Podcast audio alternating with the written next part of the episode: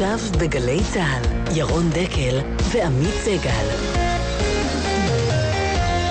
תשע וארבע דקות, בוקר טוב עמית. בוקר טוב ירון. שלומך בסדר? אין תלונות. להתפטרות של אביגדור ליברמן, שנעסוק בה ארוכות, קדמה הפסקת אש מול החמאס, שהעמידה, איך נאמר, באור קצת משונה את ההצהרות, הצהרות הרעב הישראליות על מהלומות קשות מאוד לעזה. נכון, כבר מזמן לא היה פער כזה בין אה, עוצמת הקטישה המילולית לחולשת התגובה בשטח.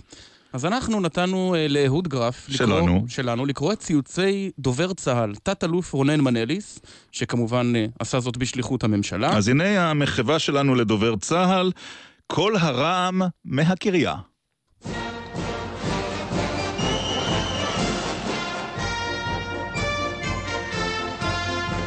תושבי ישראל, אתם משלמים היום בעד מעשי שליטיכם ובעד דברי הרהב של אשכול ודיין ורבים.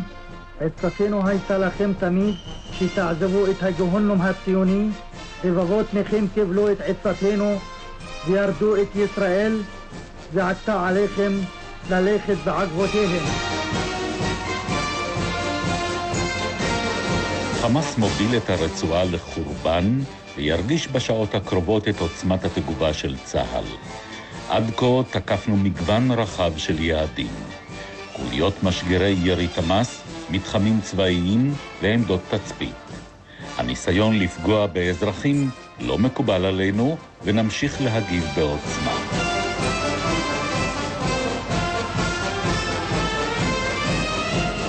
שעת החשבון, מלחמה בנים אל בנים, לזה ציפינו תשע עשרה שנים. כל ירייה ישראלית תתקל בעשר יריות ערביות. חמאס יודע טוב מאוד מה אנו תוקפים ומה מחיר העימות עם צה"ל. נמשיך לפעול בעוצמה.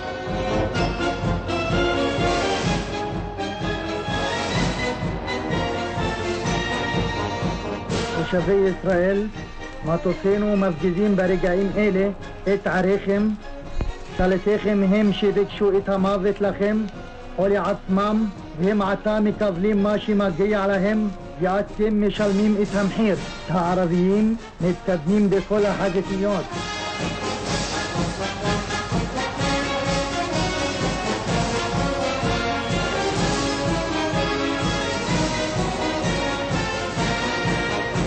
שומע שורת ציוצים והצהרות שמקורם בבונקרים ברצועה. אני מציע להם להתחיל לחשוב על ציוץ שמסביר לתושבי עזה לאיזה אסון הם מובילים אותם. תושבי ישראל איתנים וצה"ל נחוש. עלינו ציוצים פחדניים לא עושים רושם.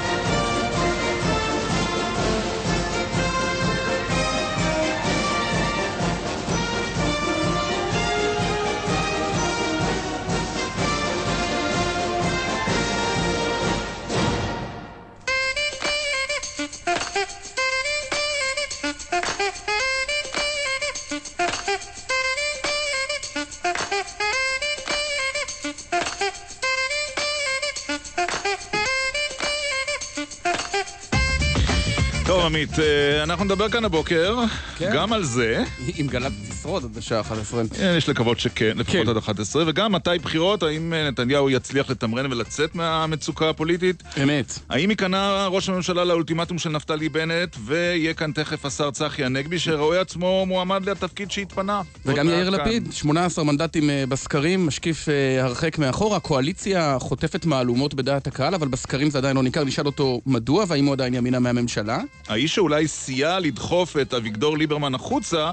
הוא השדרן שרון גל, שהיה חבר כנסת ממפלגתו. רמבו צעצוע הוא כינה אותו, בוא נשמע. שר הביטחון, הרמבו הצעצוע הזה שותק, ואני הייתי חבר מפלגתו ואני מתבייש בזה הבוקר. אנחנו נדבר עם שרון גל, גל כאן בתוכנית. בהמשך אה, לקליפ ששידרנו בפתיחה, ובקרוב יהיה גם זמין ברשתות החברתיות. בהחלט. אה, רות ירון, לשעבר דוברת צה"ל, וכרמלה מנשה, כתבת הצבאית הוותיקה ביותר לדעתי, על uh, הפער בין ההודעות למציאות. של דובר צה"ל, של צה"ל, של הממשלה. שהציבה את דובר צה"ל בחוד החנית של ההסברה, לא נכון. היה שום מסביר ממשלתי ואין ראש אגף עד, הסברה, צריך אגב, להזכיר. עד, עד ראש הממשלה זה, לא מינה. עד לרגע זה לא קיבלנו גם שום הודעה על הפסקת האש, רק מהחמאס. נכון. ראש העירייה הוותיק בישראל, צריך לזכור שהיו גם בחירות, איך שכחנו, הפסיד השבוע. שלמה בוחבוט החל את תפקידו, אתה יודע מי היה נשיא ארצות הברית? ג'רלד פורד, אהה. 1976. לפני 42 שנים. האם הוא שגה כשלא ידע מתי לפרוש? נשאל את בוחבוט כאן בשעה השנייה. וגם עם אה, ראש עיריית אום אל-פחם מחדש עם כמה בשורות מרעננות, שמת לב שלא דיברו בכלל, לא דיברו, לא דיברנו בכלל על הבחירות המקומיות במגזר הערבי, היו שם התמודדויות מסקרנות ואנחנו נדבר איתו. לתגובות, 052. 921 0021 בוואטסאפ. בלבד, וואטסאפים בלבד, 052-922-0021. כן. אה, וכמובן הפינות הקבועות שלנו, שיחה בהפתעה. כל מה? שאמרו לנו שהיא תהיה מעניינת, לא אמרו אוקיי. לנו מעבר לזה דבר. וברבע לאחת עשרה, אישה מן היישוב, היום בעלת קייטרינג מכרמיאל. כמה אורחים אה, היא הסעידה אה, מה- במהלך אה, הקריירה שלה, מה הדרישות המוזרות, המ, מה אנשים אוהבים לאכול, וכן הלאה וכן הלאה. כל זאת אה, בשעתיים הקרובות, שבהן בהרחבה על המשבר הפוליטי, אה, אבל לא רק. נכון. אנחנו מתחילים. שלום אה, ובוקר טוב לשר לשיתוף פעולה אזורי אה, מהליכוד, השר צחי הנגבי. בוקר טוב. בחירות או ממשלה עד נובמבר? הערכתך. להערכתי הסיכוי להשאיר את הממשלה עד נובמבר היה קטן ממילא וקטן עוד יותר לנוכח האירועים של היומיים האחרונים. הבחירות בפתח, אבל הפתח יכול להיות מרץ, אפריל, מאי, יוני, לא ברור מתי. האם אתה, לו אתה ראש הממשלה, נעתר לדרישתו של, אה, של אה, נפתלי בנט וממנה אותו לשר הביטחון? לראש הממשלה יש ודאי הרבה שיקולים, הוא לא נועץ בי עדיין, אבל אני יכול לומר לך שההתנהלות הזאת של אה, קבלת תפקיד בכיר באמצעות תכתיב אלים כלפי ראש הממשלה, זה דבר שעומד בסתירה לעצם המהות של המושג שותפות קואליציוניות וחברות. למה? אבל לא זה הצליח בדיוק- מאוד, זה הצליח מאוד עם איילת שקד, ערב הקמת. הממשלה. למה איילת הצליח. שקד? זה הצליח לליברמן, זה הצליח לשקד, זה למעשה לא. הצליח לכחלון, זה הצליח לכולם. ממש לא, ממש אין הבדל. ליברמן היה באופוזיציה. הוא אמר, אם אתם רוצים אותי בקואליציה, יש לזה מחיר. זה דבר לגיטימי, הוא לא יכול היה להפיל ממשלה, כי הממשלה הייתה קיימת. והוא אמר, אלה ואלה התנאים שבהם אני יודע לסייע לכם ולחזק אתכם. זה ממש 180 מעלות הפוך מגישה של מנהיג מפלגה שרוצה לעבוד בשותפות ובאמון ובידידות עם ראש הממשלה, כי אין יכולת לתפקד ללא סוג כזה של אמון, מהמם. והוא מצמיד לו אקדח לרקה. טוב, לחמאס זה הצליח השבוע, להבדיל. ראה וקדש, ואם לא אני מפיל אותך, זה לא הגיוני. אני חושב שנפתלי בנט מועמד לגיטימי. הוא יכול להיפגש עם ראש הממשלה ולומר, תראה, מכלל המועמדים, אני המתאים ביותר. אלה הנימוקים שלי. אני מאוד חושב שעדיף שיהיה שר ביטחון במשרה מלאה.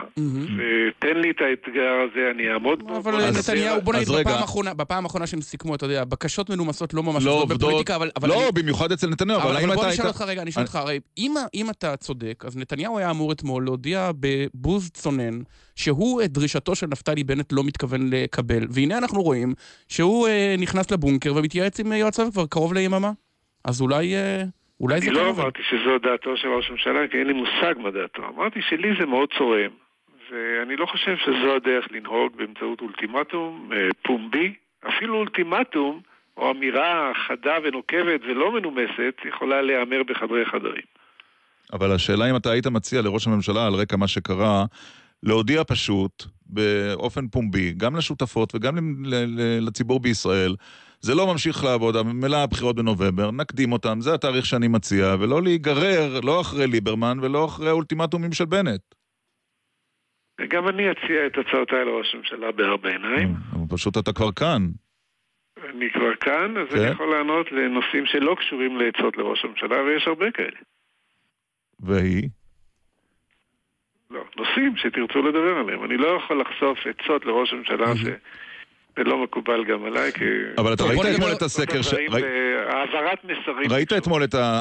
בהתחשב בעובדה שאתה רומז לכך שהבחירות בפתח, ראית אתמול את הסקר שלפיו הציבור לא שבע רצון בשיעור ניכר, 74% מראש הממשלה בהיבט הביטחוני, והרי זה הקלף החזק של נתניהו בפוליטיקה הישראלית מזה 30 שנה.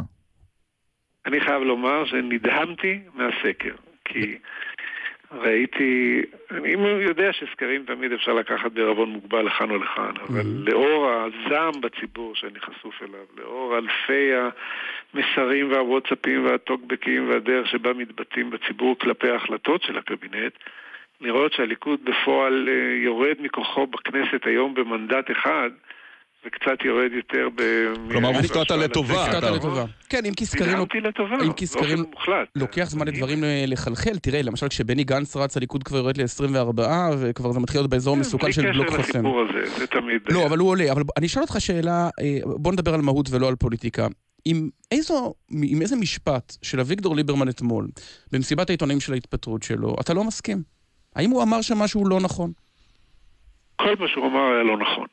אני אסביר.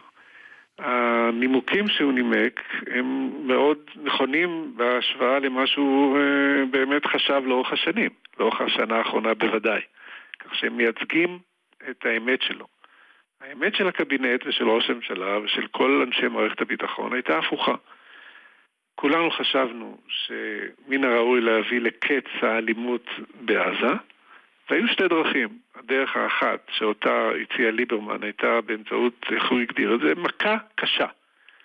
הדרך השנייה הייתה באמצעות הסדרה, אם זה אפשרי, ואם לא, אז מכה קשה.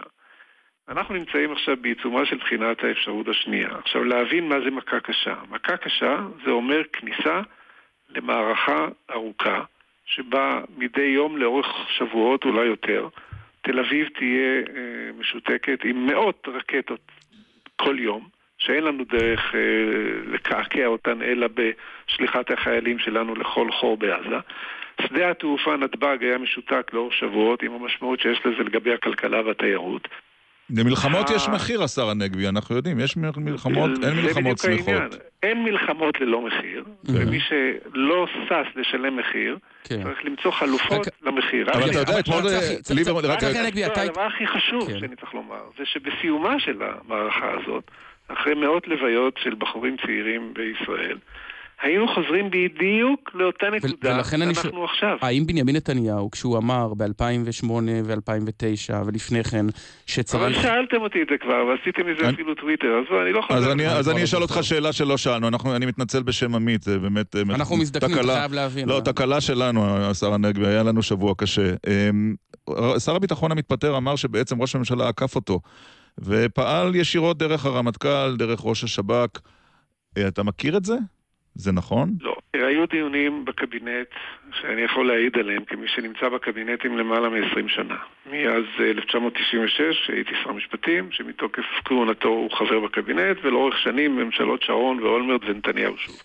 אני יכול לומר שהדיונים בקבינט בשנה הזאת הם ברמה הכי גבוהה של הפתיחות והאפשרות של כל מערכת הביטחון להיחשף לכל שאלה תובענית וחודרנית של כל אחד. אבל הוא ממש לא התחשב בדעתו של השר ליברמן. לא, אז אני אומר, הדיונים בסוף מכתיבים עמדה. העמדה החד משמעית של מרבית שרי הקבינט הייתה זהה לעמדתה של מערכת הביטחון כולה, ללא יוצא מן הכלל, ראש השב"כ, ראש המוסד, ראש הרמטכ"ל כמובן, ראש אמ"ן, וכמובן ראש הממשלה. כך שמה שהיה ליברמן צריך לעשות זה לכבד את העובדה שבשלב הזה עדיין לא שוכנענו שמן הראוי ללכת למערכה שיש לה מחירים כבדים, אם אנחנו מאמינים שיש חלופה שמגיעה לאותה תוצאה עכשיו- עם מחיר נמוך. עכשיו תגיד, כשאתה, כשאתה אה, מסתכל על הטקסטים של היממה האחרונה, על מה שאומר נתניהו על קברו של בן גוריון, על אה, בכירים בקואליציה שאומרים, בעוד שבועיים שלושה כולם יבינו למה עצרנו את האש.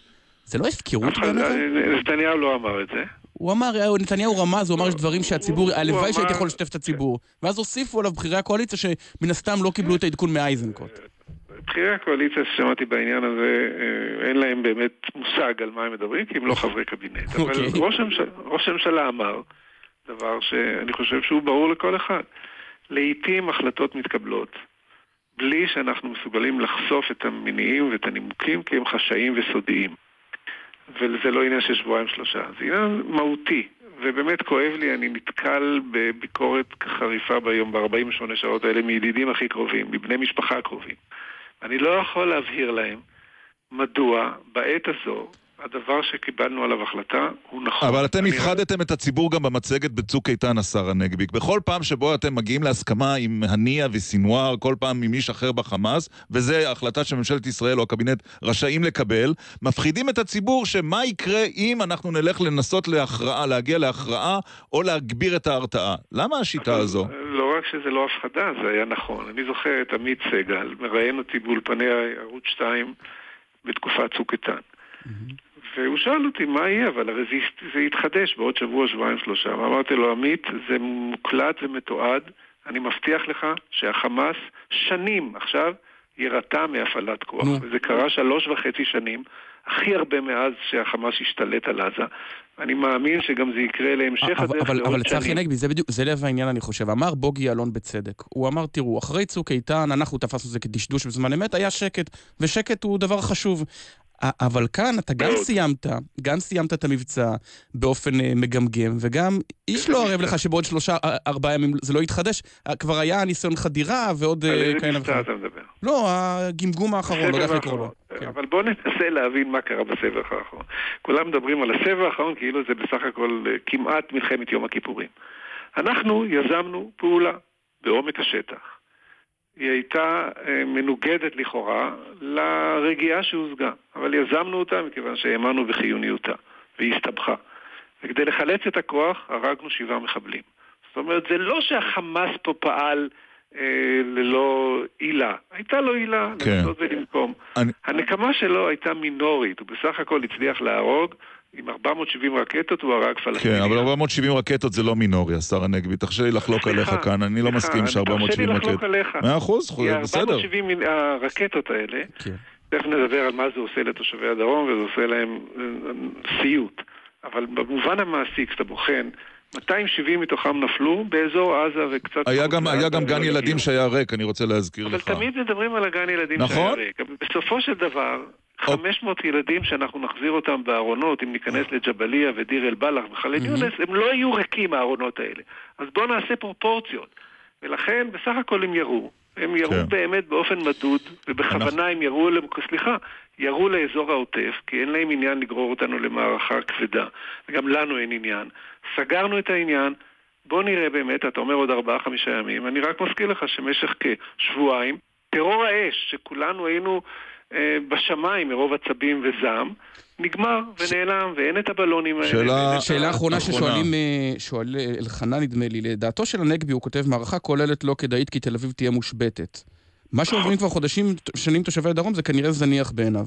תתייחס. לגמרי לא זניח, אבל יש הבדל בין בירת ישראל וה- והנתב"ג. תל אביב היא לא בירת ישראל, אגב, רק. לציין.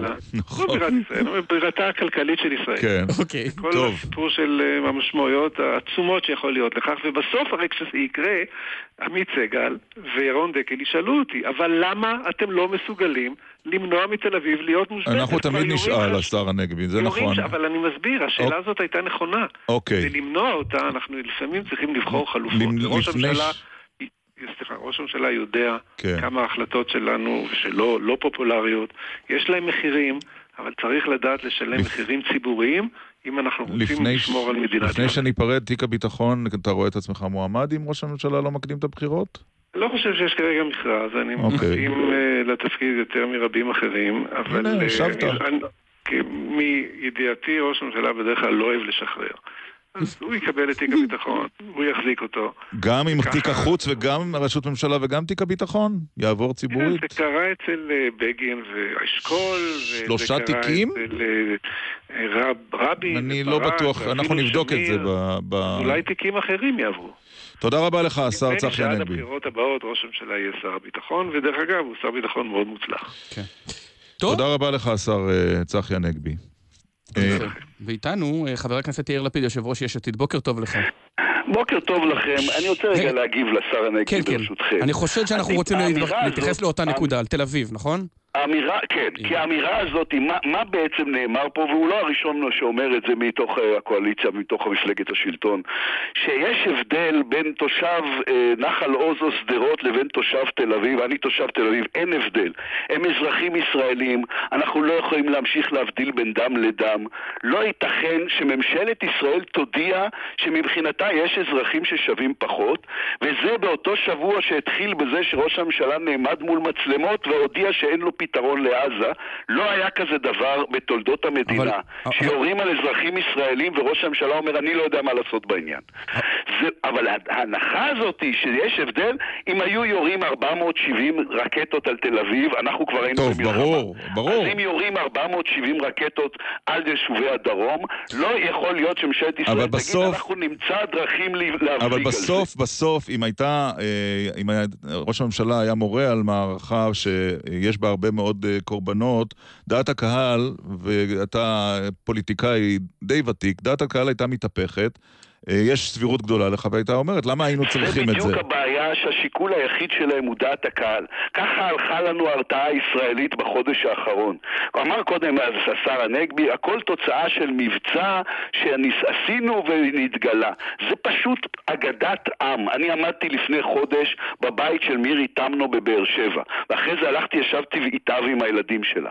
מירי תמנו, אני מזכיר לכם, הוציאה את הילדים שלה והעבירה אותם לממ"ד 20 שניות לפני שפגע טיל והרס את הבית שלה. חבר הכנסת לפיד, אבל אם היית... היא הייתה כן. מתעכבת ב-20 שניות, היינו עכשיו במלחמה כבר חודש, נכון? כן, אבל חבר הכנסת לפיד, למה אנחנו סקפטיים? כי ראינו את אביגדור ליברמן אומר לפני להשמיד, להרוג ולאבד, מתמנה לשר ביטחון ולא עושה שום דבר משמעותי. את בנימין ממוטט נתניהו, את החמאס, ממוטט אחד- וממוטט. וראינו עוד אחד בסדר הפוך, ראינו את יאיר לפיד, היה חבר קבינט, לא... בצוק איתן. כן, לא, לא ראינו שם איזה בשורות שונות מהותית ממה שהחליט נתניהו. המדיניות אותה מדיניות, בין אם לפיד שם או ליברמן. בצוק איתן, צה"ל הלם בעזה במשך 51 יום והשיג שלוש וחצי שנים של שקט, ואכן הייתה מזה הרתעה. מה שקורה עכשיו זה אובדן מוחלט של ההרתעה הישראלית. ואני שומע עכשיו, עכשיו הם המציאו אגדה חדשה, הם אומרים עוד כמה שבועות יתגלה לכם במה מדובר. את השקר הזה ליברמן חשף אתמול, הוא עדיין שר הביטחון של מדינת ישראל. הרי אין שום דבר סודי שהוא לא יודע עליו ומערכת הביטחון לא יודעת עליו. הם סתם מנסים להיחלץ עכשיו מהתסבוכת שהם הכניסו את עצמם, מפני שהם לקחו את ההרתעה הישראלית וזרקו אותה לפח. מי שניהל את המהלך זה החמאס, מי שהחליט מתי הוא התחיל זה החמאס, מי שהחליט מתי הוא מסתיים זה החמאס. זה הנושא. ליברמן, לזכותו ייאמר, שם על השולחן נושא מהותי. הנושא המהותי מהי הרתעה. אין הרתעה אם ברור לגמרי שראש ממשלת ישראל מפחד מעימות. זה הסיפור, אין סיפור אחר בתוך הדבר הזה, ותושבי הדרום עכשיו- הפכו להיות בני ערובה בזמן שהם ישבו בקבינט. עכשיו- אני ישבתי בנחל עוז במ- במקלט, והתושבים דיברו על אימא שאיבדה את הילדה שלה כן. באמצע, אה, באמצע לפ- צבע אדום. חבר הכנסת אתם יודעים לפיד. לי יש ילדים, עמית יש לך ילדים, תדמיין שאתה מאבד את הילד שלך חס וחלילה. אה. אה, חבר הכנסת לפיד, אנחנו עכשיו כנראה עומדים בפני אה, בחירות באביב, כך מעריכים במערכת הפוליטית, ואם הוויכוח בסופו של דבר במערכת הבחירות הזו יתמקד בשאלה מי יותר מכיל ומי יותר תקיף, יכול, בין בנט, ליברמן ונתניהו, יכול להיות שזה הופך אותך לפחות רלוונטי. אני לא חושב שאנחנו פחות רלוונטיים, אני חושב שיש פה דיון על לאן המדינה הזאת מינה- הולכת. מינה- מינה אני ומנו אגיד לך על חושבים. מה הם מדברים, אבל אתה צודק בדבר אחד, וכדאי שאנשים ישימו לב על מה הם מדברים מהרגע שליברמן התפטר. הם מדברים רק על פוליטיקה ומי יקבל איזה תיק. כי לזה, זה הדבר היחיד שמעסיק אותם, לא מעסיק אותם תושבי הדרום, לא מעסיקה אותם ההרתעה הישראלית, לא מעסיק אותם שום דבר שקשור לאזרחי ישראל, כמו שלא מעסיק אותם יוקר המחיה. מעסיק אותם השאלה מי יקבל איזה תיק ואיך הם יתמרנו את זה, את השאלה האם בנט יקבל את הכיסא, או שצחי יקבל את הכיסא, או שביבי ישמור לעצמו את הכיסא. תגיד לי, יש לי שאלה, השר לפ... אה, חבר הכנסת חבר לפיד, סליחה. אתה תוקף כל הזמן את נתניהו. אה, על ליברמן אני רואה שכבר הרבה זמן אתה מקפיד בכבודו. האם אתה בונה על אה, ברית פוליטית עם ליברמן, על חידוש הברית הפוליטית עם ליברמן? אני הייתי שואל את אחרת, כמה? זמן אתה כבר בונה על ברית פוליטית עם ליברמן? אה, אה, אני רוצה להתחיל במשפט שאמרת, שאמרת שאני תוקף כל הזמן את נתניהו. אני תוקף את נתניהו על מדיניות. מאה אחוז, אבל את ליברמן לא. כל אדם, כולל ראש לא, לא, הממשלה.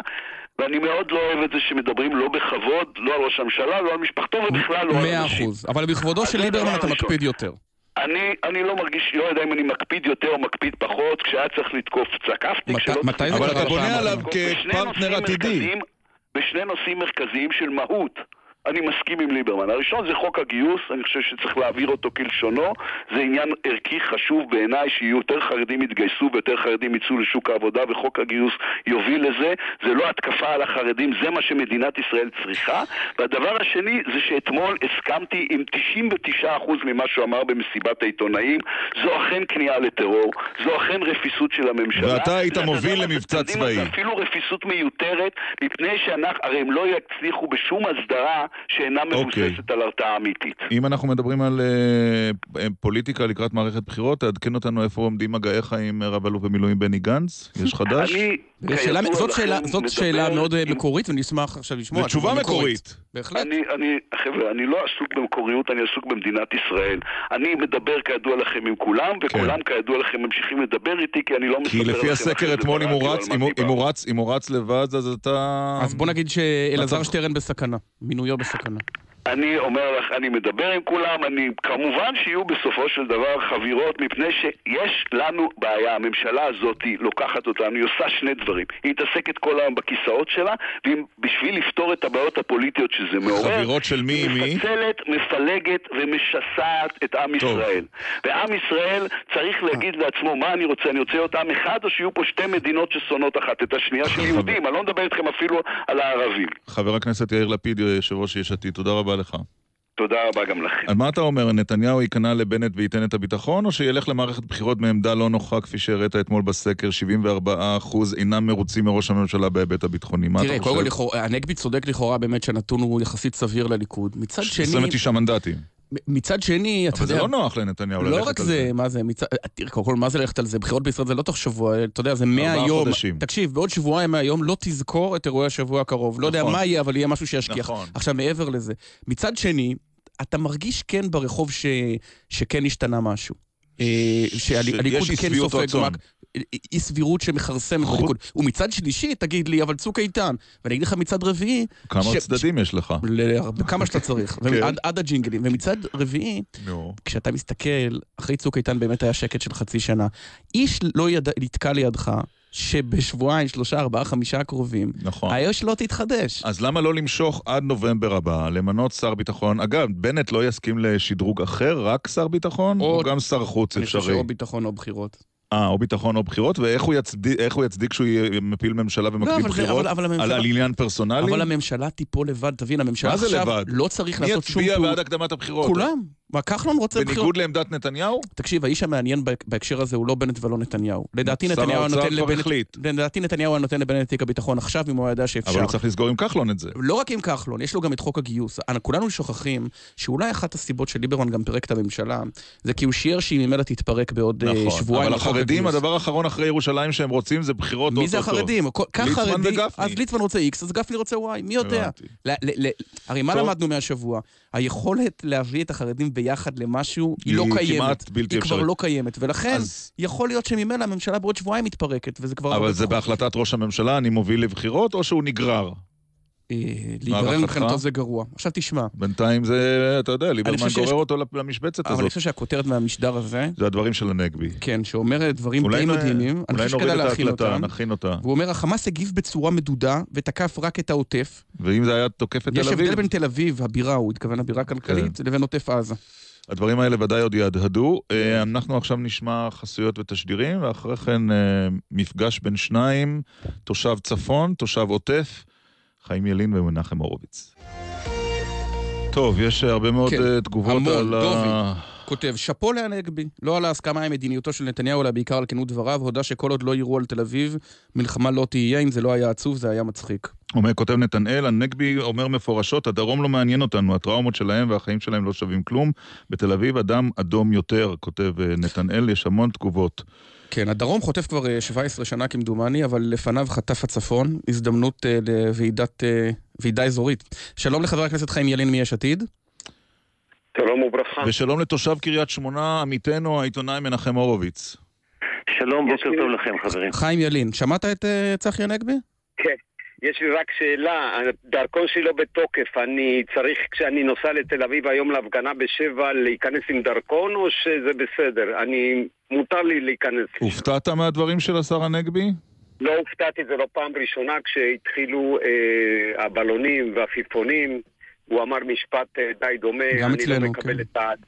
אני לא... הוא לא אה, התרגש גם אז. מזה, הוא אמר שהוא לא מתרגש. לא יודע, לא רוצה, תחליפו את המראיינים, כי, כי כל הזמן שהוא עולה אצלכם, הוא פולט אה, כמות של אה, שטויות שלדעתי, אם הוא... אולי הוא 20 אומר את האמת. בקבינט, תגיד, אין הבדל בין תל אביב... אה, רגע, תקשיבו, חבר'ה, בואו נעשה את הדברים כמו שצריך.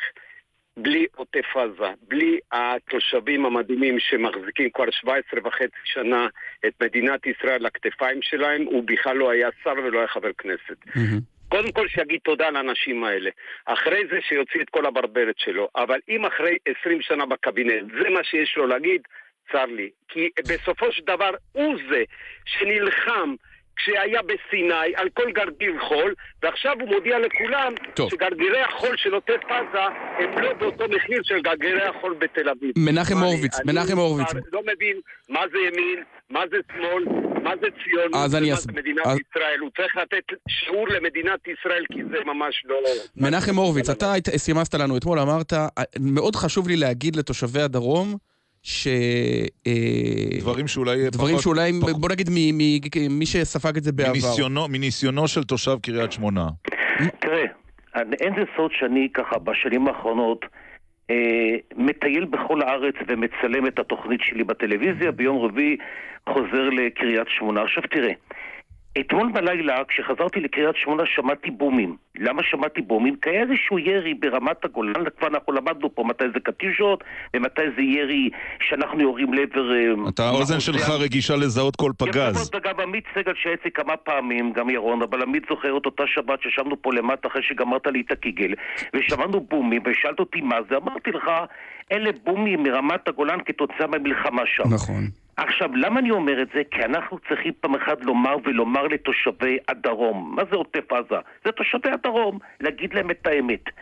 ברגע שאנחנו קיבלנו החלטה לגור בקריית שמונה, או בשדרות, או בכפר עזה, או במטולה, או בראש הנקרה, אנחנו חיים עם מצבי ביטחון שיכולים להשתנות בדקות. יש אנשים שזה מתאים להם, יש אנשים שזה לא מתאים להם. מה קרה בשבועות האחרונים? אנחנו נפגע בחמאס, נחלסל את החמאס, לא יהיה שקט בנתיבות, גם לא יהיה שקט אבל אתה יודע, מנחם, עזה, אבל זה לא קורה, זה גם לא יקרה. שמעתי, לא יקרה. שמעתי אתמול בגלי צה"ל ראיון עם בן 17 מעוטף עזה, שאמר, הילדות שלי הלכה, הילדות שלי זה מממד לממד, מאזעקה לאזעקה, מצבע אדום לצבע אדום. יש לזה אבל- מחיר. אתה אומר, יש. לזה מחיר. אבל יש מחיר, אבל נכון, וזאת הסיבה שבקריית שמונה התגוררו ב-40 השנים האחרונות 300 אלף איש גרו פה, יום, תחנת יומיים, רכבת הייתה, חודש, כן. חודשיים, ועזבו, כי לא כל אחד יכול... אז מה אתה. בעצם, אז מנחם, מה- מה- מה. שאני אומר... מה הטענה שלך לתושבי הדרום? אין לי, תן לי טענה, צריכים לומר להם את האמת. רבותיי, ברגע שאתה גר במרחק ירידה, יריקה מהחמאס, אתה צריך להבין שזוהי המציאות, נקודה. ושלא יספרו סיפורים. כל עוד אנחנו, ואני לא רוצה את זה, כל עוד אנחנו לא כובשים, כובשים את עזה, ואנחנו מחזיקים בחבל הארץ הזה, ימשיכו חיים ילין, גזים. איך זה אתה מרגיש כשאתה שומע את זה? האמת. חבר הכנסת ילין, מה אתה מרגיש כשאתה שומע את הדברים המפורשים האלה מתושב קריית שמונה מנחם הורוביץ? קודם כל, מה ש- 40 מה שנה, עוד משפט. מ-74 עד תום מלחמת לבנון השנייה ב-2006 נורו על קריית שמונה ועל יישובי גבול הצפון אלפי אם לא עשרות אלפי קטיושות ורקטות. הייתי יחד איתכם, אתה זוכר ירון? טיילנו בכביש ביירות דמשק, היינו בביירות, זוכר. אכלנו דגים באגם קרון, דגים כשרים אגב. אתה מבין, היינו בכל, היינו בכל הסרטים האלה, ומה התוצאה עכשיו? שבאמת ב-12 שנים האחרונות יש כאן שקט יחסי, כי בזמנו היה ראש הממשלה שקראו לו בנימין נתניהו ושר הביטחון משה ארנס, מי שזוכר את ההיסטוריה. טוב, מנחם, נתנו תן גם לחיים ילין לענות. חבר הכנסת ילין הוא. מאוד מנומס הבוקר, כן. כן, חיים. כן. לא, לא, אני מנומס כי אין לי ויכוח יחסית עם מנחם, כי אה, אנחנו... בטח שיש לך ויכוח, חיים. הוא אומר לך, לא, מה ש... אנחנו- הוא- מנחם הורוביץ אומר לך, שנייה, את מה שאמר צחי הנגבי לפני עשר דקות בניסוח אחר. הוא אומר, אדוני, לא. כן, יש הבדל בין תל אביב לבין הפריפריה. כשאתה גר קרוב לאויב, אתה תחטוף יותר, לא בגלל שתל אביב אה, אה, אה, חסינה יותר, אלא פשוט כי הטווח של הרקטות הוא כזה. חבר'ה, תורי עכשיו, יופי. כן. אנחנו בעוטף עזה, שבעה קילומטר, וגם שמונה וגם תשעה קילומטר מהגבול, יודעים בדיוק איפה, ש... איפה אנחנו חיים. אנחנו הכפלנו במשך כל התקופה הזאת את האוכלוסייה, מה שבמקומות אחרים לא עשו זאת. אם אנחנו היינו במועצה אזורית אשכול 8,500 איש לפני עשור, אנחנו עכשיו קרוב ל-17,000. זה רק במועצה אזורית אשכול. שדרות עוד מעט נכנסת לתוך רצועת עזה על הים. רק שתבינו את ההתפתחות שיש פה. אנחנו לא מדברים על החוסן של התושבים פה. אנחנו מדברים על הזלזול של הקבינט בזה שלא יוצאת להגן עלינו. ויש הבדל משמעותי בין... מה זה, מה אתה רוצה? בוא תאמר לי רגע. בבקשה, תסלח לי. אני שואל את מכובדי, מה אתם רוצים שיעשו? תקשיב, אני בן אדם מנומס? אבל אני- גם אני, מה אתם יש רוצים לי- שיעשו? כן. מנחם, אתה רוצה לדע... להתחיל עכשיו אה, איתי? אין לי שום בעיה. לא, לא, לא, אני לא, אגיד שום לך דבר, מה אני אוהב בדיוק אותך. אהבת נפש. כן. אה. בסוף צוק איתן, כשהחמאס היה על הברכיים, ואז בעצם הקבינט, כשהוא מדיני, עזוב את הצד הביטחוני, מדיני, היה צריך להוביל להסדרה כשהם מקופלים, אוקיי? אותה הסדרה שהיום בנימין נתניהו מתוך כניעה רוצה להגיע, אז, אז היה צריך לעשות את המעשה. שלוש וחצי שנים של שקט, שאני מקבל, זה היה שקט, אין, לא היה כזה דבר. קמנו מציוצים של ציפורים פעם ראשונה בהיסטוריה כן. ב-18 שנים האחרונות, אני... ומה קרה? נאדה. בשמונה חודשים האחרונים של 33 אלף דונם שנשרפו, עמי- אביב לוי שנהרג מצלף, עוד חיה שנהרג מצלף, אני רוצה... ומאה מטענים כל יום, 600 לפני ההסלמה הזאת, אני רוצה, חבר הכנסת ילין- ב- ומה, רגע, שנייה, תנו לי לסיים. תנו לי לסיים בבקשה. ומה, מה הייתה התגובה של הקבינט? כרגיל, בכי וני. מי שאני שומע היום בכי וני, זה רק הקבינט שלא יודע להתמוטט. ולא מדבר, אני בן אני- אדם שרוצה להיכנס פנימה למלחמה. אני שלחתי את הבן שלי בצוק איתן להילחם פנימה עם מגלן ועם כל הכוח כדי למגר את המנהרות, כדי לצאת למלחמה. לא השארתי אותם מאחור. אז כשמטיפים לי שאני מחפש מלחמה, לא, אני לא מחפש כן, מלחמה. אני- אף אחד, מה שאני מנסה, חיים, מה שאני מנסה, אבל מנחם, רגע, תרשה לי- להכניס כאן כן. שאלה, מנחם, ברשותך.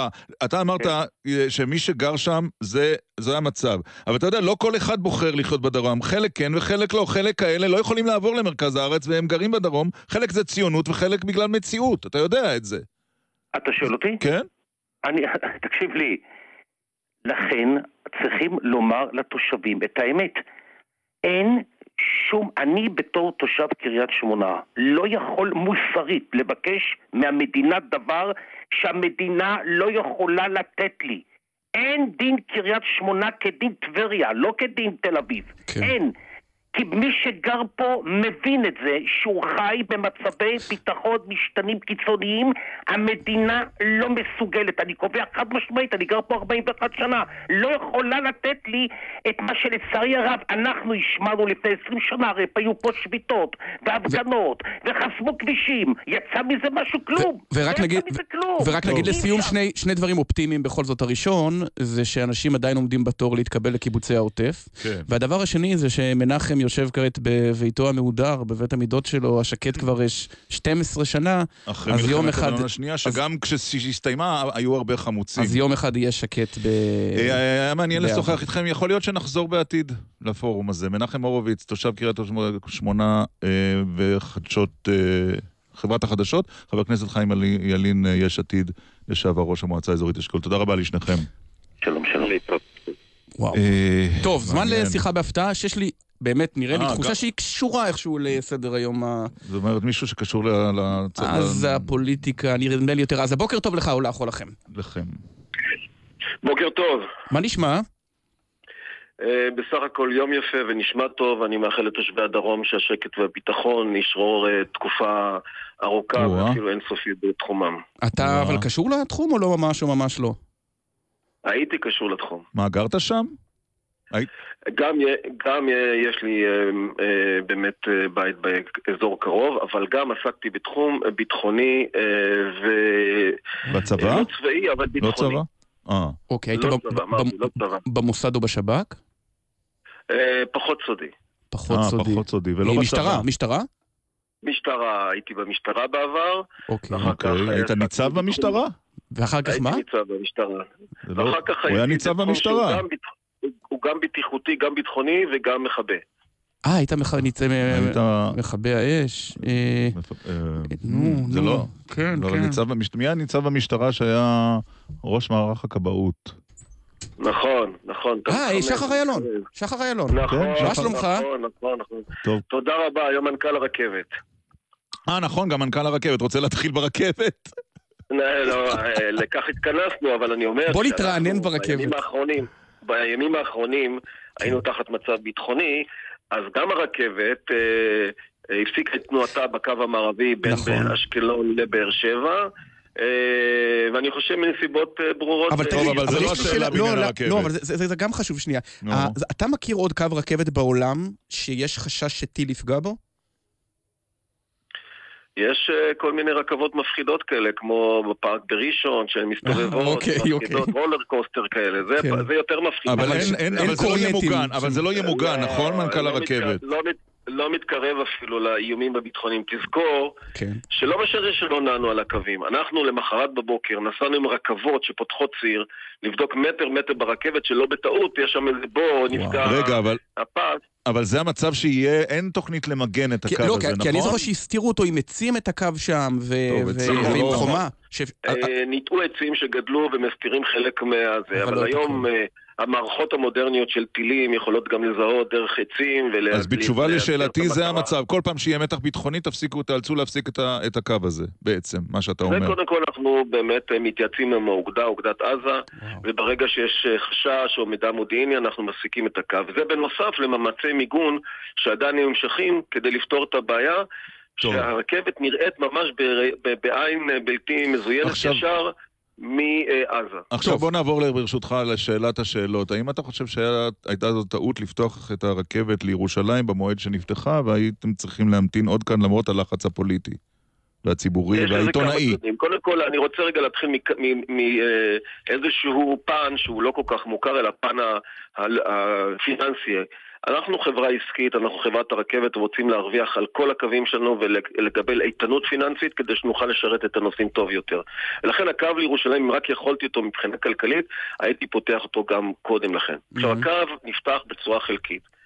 הוא נותן אה, למעשה לירושלמים חיבור לקו הרכבות בשפלה, בנתב"ג כרגע, ויכול משם להמשיך אותו נוסע לכל מקום בארץ עד נהריה. אבל ברמה הפיננסית, מכיוון שזו קו בהרצה עם 400 נוסעים מוגבל, אני עדיין לא מגיע ל- ל- לשכבת. האיזון הכלכלי שהייתי רוצה. הוא יכול להסיע רכבת כזאת עם שישה קרונות, יכולים להסיע קרוב לאלף איש, ואני נוסע היום עם פחות מ-400, ובגלל... או בעטייה של שיטת ההזמנות מראש, שבוטל. זאת. השאלה, רגע, שחר אילון, זה זה אולי לב העניין. תראה, אנחנו ישראלים, לוקח לנו זמן לעשות פרויקטים מורכבים. אנחנו טובים ב...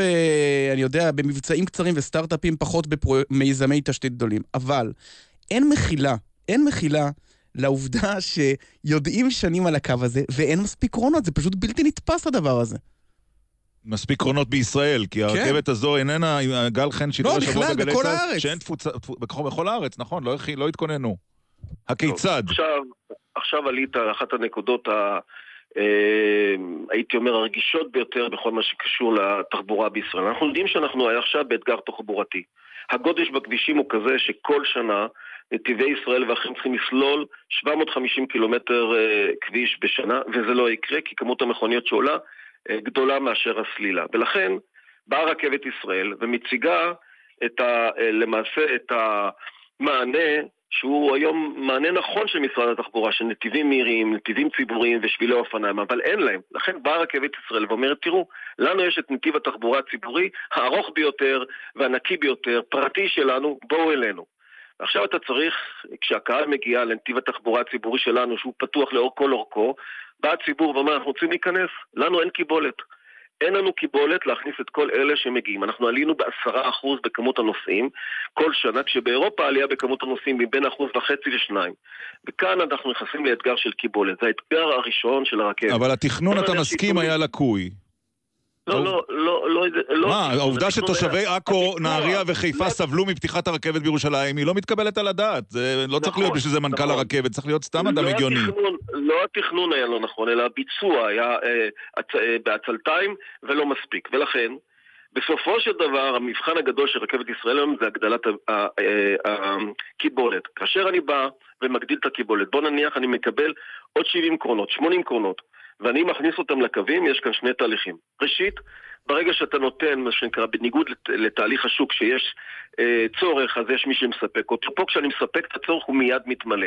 אני אשים עוד ארבעה קרונות אם יתמלאו כולם, כי יש מצוקה על הכבישים. הדבר הנוסף, זה בסופו של דבר גם הגדלת את הקיבולת. נתת לי עכשיו אין סוף קרונות, איפה אני אשים אותם? אני צריך מסילה. היום המסילה בנתיבי איילון היא המסילה העמוסה ביותר באירופה. אנחנו נכנסנו לשם 14 קרבות לשעה, כן. ובעזרת אוקיי. שיטות של אלקטרוניקה תגיד. ואיתות, אנחנו נעלה את זה ל-17. שחר, שחר, לכן אני גם רוצה לדבר איתו קצת על. המשטרה. כן, אז. רגע, מיד, מיד המשטרה רק שאלה אחת חשובה על הרכבת. תראה, הישראלים מוכיחים כל פעם שהם אה, ישמחו להשתמש בתחבורה ציבורית, במיוחד הרכבת, בתנאי שייתנו להם את האפשרות הזאת. עזוב, יש אורך נשימה. תן לנו את תאריך שמבחינתך בו יהיו שלושה דברים. אחד, קו סדיר ירושלים-תל אביב. שתיים, ארבע מסילות באזור. גוש דן, באיילון, כדי שרכבות יוכלו להגיע יותר מהר. ושלוש, רכבת חשמלית שתוכל להביא אותך מחיפה לתל אביב ב-35 דקות. מתי זה יקרה? אוקיי, והאם נכדינו, נינינו, או גם זה לא? לא, לא, לא, כבר נכדינו. אבל, אה, עם תודה. הקו-. המהיר. לא, אני מצפה ממך שתביא את הנכדים מהר. נכון. אה, עכשיו, זה תחרות בין הנכדים. לבין הרכבת. יש מכרז כן, נכדים. והוא נתקע בנתב"ג במכס. כמה שנים זה ייקח? כן, כמה שנים. אז אני, אני נותן תשובה לשאלות. קודם כל נתחיל עם אה, מה שנקרא אה, איילון, צריך להרחיב אותו ולשפר את היכולת מעבר. אנחנו עושים שני תהליכים במקביל. אחד, המסילה הרביעית תוטל על אה, נתיבי ישראל, אני מעריך שתוך שש שנים זה יוקם. הדבר השני זה למעשה ה-ATCS. זאת מערכת איתות שמאפשר, היא כמעט אוטונומית לרכבות ומאפשרת לקרב את הרכבות אחת לשנייה יותר מאשר היום מבחינה בטיחותית. וזה יעלה את כמות הרכבות שנכנסת? לאיילון מ-14 ל-17, זה יהיה בעוד שנתיים. אוקיי. הדבר הנוסף שאנחנו מדברים זה קו מהיר, אמיתי המהיר, וזה החלום של רכבת כבדה. תזכור דבר אחד, אני רכבת כבדה. יש רכבות קלות שעכשיו מתי זה יהיה? ומבוצעות. קו מהיר? אני רק... רגע, אני רכבת מהירה. הקו המהיר בין חיפה, הכפלת מסילות החוף, אמור להתבצע תוך עשר שנים. או, הדבר. הנוסף... זה- טוב. והשלמה לירושלים, לא, ירושלים תל אביב זה עניין של... השלמה תל אביב ההגנה, להגנה. תל אביב ההגנה. תל אביב ההגנה, אנחנו מגיעים אה, ברבעון הראשון של השנה הקרובה, 2019. אה, אני... בשעה טובה. ול- מתחייב, ולתחנות האחרות בתל. אביב לא יודעים. רגע, הוא מתחייב. כן, מה אתה אני מתחייב? תן לי- לחייב. קדימה. שבראשון והרביעי, זו ההנחיה שלי בתוך החברה, בראשון לרביעי אנחנו פותחים את הקו עד ההגנה. אם לא, אתם תעלו אותי לתוכנית שלכם. ומתי סבידור? ומתי סבידור וה- והשלום, מתי? אני לא נותן תאריכים אוקיי. מדויקים, אבל אנחנו עד. סוף השנה רוצים להיות כבר אגב- בסבידור. אגב, מנכ"ל הרכבת משתמש ברכבת?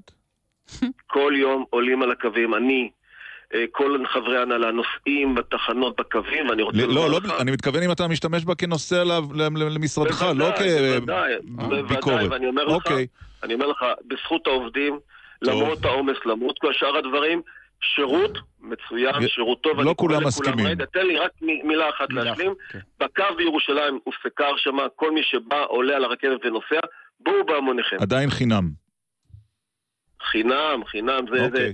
טוב, זה אה, עמית, טוב אה, יש לנו עוד דקה וחצי כן. לענייני המשטרה. לך על זה. הטלטלה שעברה על המשטרה ובחירת השר לביטחון פנים במפכ"ל החדש, עד כמה מצולקת יוצאת המשטרה מכהונתו של רב ניצב אלשיך? אומר לך דבר אחד, קודם כל, באופן תיאורטי אני גבר, אני יכול לדבר רק על דבר אחד, אני יכול לדבר רק על הרכבת. אבל, בכל זאת, נעשה מאמץ ונדבר רגע על המשטרה. אני אומר ברמת המשטרה, בוא תיקח לך אדם שגר במצפה רמון ויש לו תחנת משטרה במקום. אין שום קשר בין אלשיך ובין ההחלטות מהמפכ"ל לרמת השירות שהוא מקבל שם באותה תחנה. לכן האזרח לא צריך להיות מודאג, לא מהכותרות שלו לא שום שאר הדברים. רמת השירות של המשטרה הולכת ומשתפרת, המוקדים האלקטרוניים שלהם, כמות השוטרים, כמות הניידות, ומה שחשוב זה בסופו של דבר רמת השירות שהם נכון. מקבלים ברמת הפשיעה, התנועה, השירות לאזרח וכל שאר הדברים, ופה אני חושב שהמשטרה רק הולכת קדימה. כן? זה משמח לשמוע. אגב, בכהונתו של אלשיך היה באמת התקדמות בענייני הסייבר וכולי, אבל חבל באמת שהתעסקו יותר מדי בעניינים... אה, אגב, גם בעניינים אחרים. רכבת ישראל, רכבת ישראל, תן לי מילה אחת טובה להגיד על הרכבת. לך על זה. הרכבת מספר אחד בנושא הגנות סייבר בעולם הרכבות, בכל אירופה ובכל המזרח. טוב. יפה. אה, ניצב שיחה בהפתעה מנכ"ל. רכבת ישראל, אה, כן. תודה רבה. ניצב בדימוס. ולא נציב. אה, שחר אלון. תודה רבה לך, היה מעניין לדבר איתך. ובאחד באפריל נשוחח שוב. תודה רבה לך. בשעה הבאה... שרון אה, גל ועוד שורה של עניינים. ודובר צה"ל וציוציו, מיד. להתראות.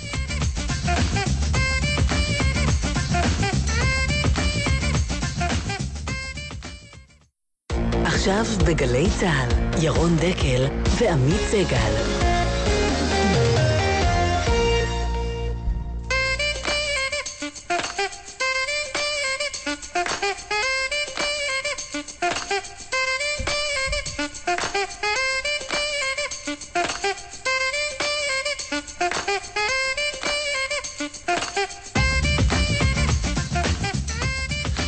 חזרנו, כמה כן. מהומה, איזו מהומה מעוררים הדברים של אה, צחי הנגבי, יש וואו, תגובות כבר. כצפוי. כן, כן. כצפוי. אה, החמאס הגיב בצורה מדודה, וירה רק לעוטף בתגובה מינורית. 470 רקטות, שאל אותו ירון דקל, והוא השיב אה, שעוטף עזה איננו תל אביב שהיא הבירה, ותיקן את עצמו לבירה הכלכלית של ישראל. אה, יושב ראש המחנה הציוני אבי גבאי כבר אה, מפרסם תגובה. על פי צחי הנגבי הוא כותב על תושבי תל אביב אסור לחמאס לירות, על תושבי הדרום מותר. שלטון שאין לו ערכים, שמבדיל בין דמם של אזרחי ישראל, חייב ללכת הביתה. אה, ואיתנו, תכף נבדוק אם הוא, גם הוא חושב שהייתה לו השפעה על אה, שר הביטחון. בטוח שהייתה לו. בטוח? מה אני משוכנע? שלום לשרון גל, מגיש בגלי ישראל לש- ורדיו דרום. שלום לכם, בוקר טוב, ירון ועמית. בוא ניזכר בדברים שאמרת ערב ההתפטרות. הנה. שר הביטחון, הרמבו הצעצוע הזה שותק, ואני הייתי חבר מפלגתו ואני מתבייש בזה הבוקר. אני אומר לכם, אני מתבייש שהייתי חבר כנסת בישראל ביתנו תחת שר הביטחון הזה, שחוץ מדיבורים לא עושה כלום. אתה עדיין חושב ככה? אה, אני לא חוזר בי מאף מילה שאמרתי. אני אבל אתה מעדכן את מה שאמרת? תראה, הדברים נאמרו בצורה מאוד בוטה וחריפה, כמו שיכולים להעבר בשידור אה, חי, ברדיו, אתה יודע, בבוקר שבו אתה רואה את התגובה הרפה. ולילה קודם אתה רואה שתי אה, בנות אה, קטנות בשדרות באחד אה, המקלטים שם אומרות שהן פוחדות ללכת לישון ואתה שואל את עצמך איך יכול להיות שילדים יהודים בארץ ישראל פוחדים לישון בגלל כנופיית מחבלים מעבר לגדר ואתה רואה שיורים טיל אזהרה לעבר בית של בכיר ומרימים לו טלפון ואומרים לו תתפנה לפני שאנחנו תוקפים את הבית ואתה אומר לעצמך מה קורה פה? ואתה מגיע לאולפן בבוקר, ואתה מכיר את התחושה של שידור חי, וכאן, אתה יודע, יש, תודה לאל, חופש ביטוי רחב, וזו תוכנית אה, עם אה, DNA מאוד ברור ומאוד מזוהה שלא מסתירה את העמדות. ואלה הדברים שיצאו. תשמע, נגמר העידן שבו פוליטיקאי יכול להגיד משהו לפני הבחירות או לפני שהוא נכנס למשרד, לא משנה איזה משרד, ואחר כך עושה אחרת. אה, נגמרו הימים האלה, אני חושב. ואתה- ואתה חושב ששר הביטחון כל כך קשוב לביקורת? זאת אומרת, הוא הרגיש אני לא שהקר... יודע, אני, אני, אני, תשמע, אני לא, עמית, עמית סגל הוא פרשן פוליטי ותיק ומאוד מוערך. אה, אם הוא אומר את מה שהוא אומר, אני לא מתווכח, אני ואת- לא... לא, מה אתה מרגיש? אני לא- מה- אני מה לא התגובות יודע. שק- מה התגובות שקיבלת? אה, בציבור, נגיד, אה, תגובות אה, של אה, תודה שאמרת את מה שהרגשנו, Mhm. וגם בא לידי ביטוי ברשתות החברתיות וגם ברחוב. אה, כעס גדול מצד אה, לשכת אה, שר הביטחון, שאתה יודע, זה לא סוד שהיינו ידידים טובים גם אחרי שעזבתי את הכנסת, ו... אני לא יודע איך זה יתפתח מכאן, אבל אני לא, אני חושב שהערכים הם מעל מעל העניינים האישיים, זה מה שהרגשתי שנכון להגיד באותו בוקר, באמת שלא תכננתי את זה, גם לא באתי כתוב. כן. זה ככה יצא באופן ספונטני כתוצאה הוא דיבר איתך? אני הרגשתי שאני... דיבר איתך אחרי הדברים שלך? אה, טרם. טרם וגם כנראה לא ידבר לא. לאור הזה, אבל, אבל תגיד, כשאת, כש, כשאתה שומע את, אה, את הדברים, אה, כש, כש, כשאתה אומר את הדברים האלה, הרי בסופו של דבר אנחנו רואים את ההתפטרות של ליברמן, יהיו שיגידו שיש בה משהו קצת אה, ציני. הוא ישב שם, הוא היה שר ביטחון, שנתיים. ראה שלא, שזה לא נושא פירות אה, בתחום הפוליטי והתפטר. אז אני נוטה להסכים איתכם, אני חושב שההחלטה היא החלטה פוליטית, היא לא החלטה ערכית. אני חושב שלבוא ולהגיד אה, מבפנים אחרי שנתיים וחצי שלא יכולתי להשפיע, זה שונה לגמרי מישיבה באופוזיציה. אה, מי שנכנס למשרד ממשלתי, בטח משרד ביטחון, אה, צריך לקיים את ההבטחות שלו קודם. אני, חבר'ה, אני אומר לכם את הדברים בכנות מלאה, אני מבין ש... ש- שזה לא כל כך חברי אולי וכולי. לא, הוא עצמו אמר. שהשפעתו לא הייתה רבה, ודאי בשלב האחרון. הוא אמר את זה אתמול במסיבת העיתונאים. אז אי אפשר, אי אפשר ש, שמצב כזה יתקיים. אה, תראו, בסוף כשאתה נכנס למשרד ביטחון, או נכנס למשרד אוצר, או נכנס לכל משרד אחר, אתה מקבל את המושכות, אתה צריך להוביל, אתה צריך לנהל, אתה צריך להנהיג, אתה צריך לקבוע. אה, מה, מה- זה אה, שקורים דברים ואתה עומד בראש המערכת ו, ובסוף אתה לא מרוצה מהם ואחר כך אתה בא והולך? ברור לי לגמרי שמדובר במהלך פוליטי. צריך להגיד את הדברים בכנות וביושר. ולא שום דבר שפתאום... הוא יצא. נשכר אבל רגע, פוליטית? סליחה, סליחה, אבל שרון, את, אתם אה, בישראל ביתנו הפכתם את, אה, נניח, את מי אור... זה אתם? לא, כשהיית, כשהיית עוד חבר כנסת, ואביגדור אתה ליברמן... אתה וחבריך בעברך. אני אתן לך דוגמה מתחום אחר, שהייתה מה שקוראים בספרות רמז מטרים. סיפור אלאור עזריה. יצאתם להפגנות בעדו, ואז מונה אביגדור ליברמן לשר ביטחון, ובהדרגה הנושא התפייד לו. זאת אומרת, זה לא היה אמור להדהים אותנו שיש פער בין מה שאומרים לפני למה שאומרים אחרי. אני גם אז, גם אז זה נראה לי לא בסדר, אני חייב להגיד בכנות גם אה, בשיחה הזאת איתכם. תראו, עוד פעם, אי אפשר להגיד דברים, נגמר העידן הזה, זה באמת צריך לשים לב, תראו מה קורה בעולם. אנשים ש... אה, באים ואומרים משהו לפני שהם נבחרים, צריכים לממש את האג'נדה שלהם ביום שהם נכנסים למשרד שלהם. אה, גם, גם ב, ב, ב, ב, בכל מחיר אגב. אם אתה לא יכול לקיים, אל תבטיח. גם בתקופה ההיא, אגב, אז אני כבר לא הייתי חבר כנסת, אני לא פעלתי כחלק מ... מה, במשפט על. הנייה אתה מתכוון? לא, אני מדבר על אה, אלאור עזריה שהזכרתי. אה, אוקיי. אני כבר לא הייתי חבר כנסת, ואני גם לא תיאמתי אה, ולא נכון. הזמנתי אף אחד.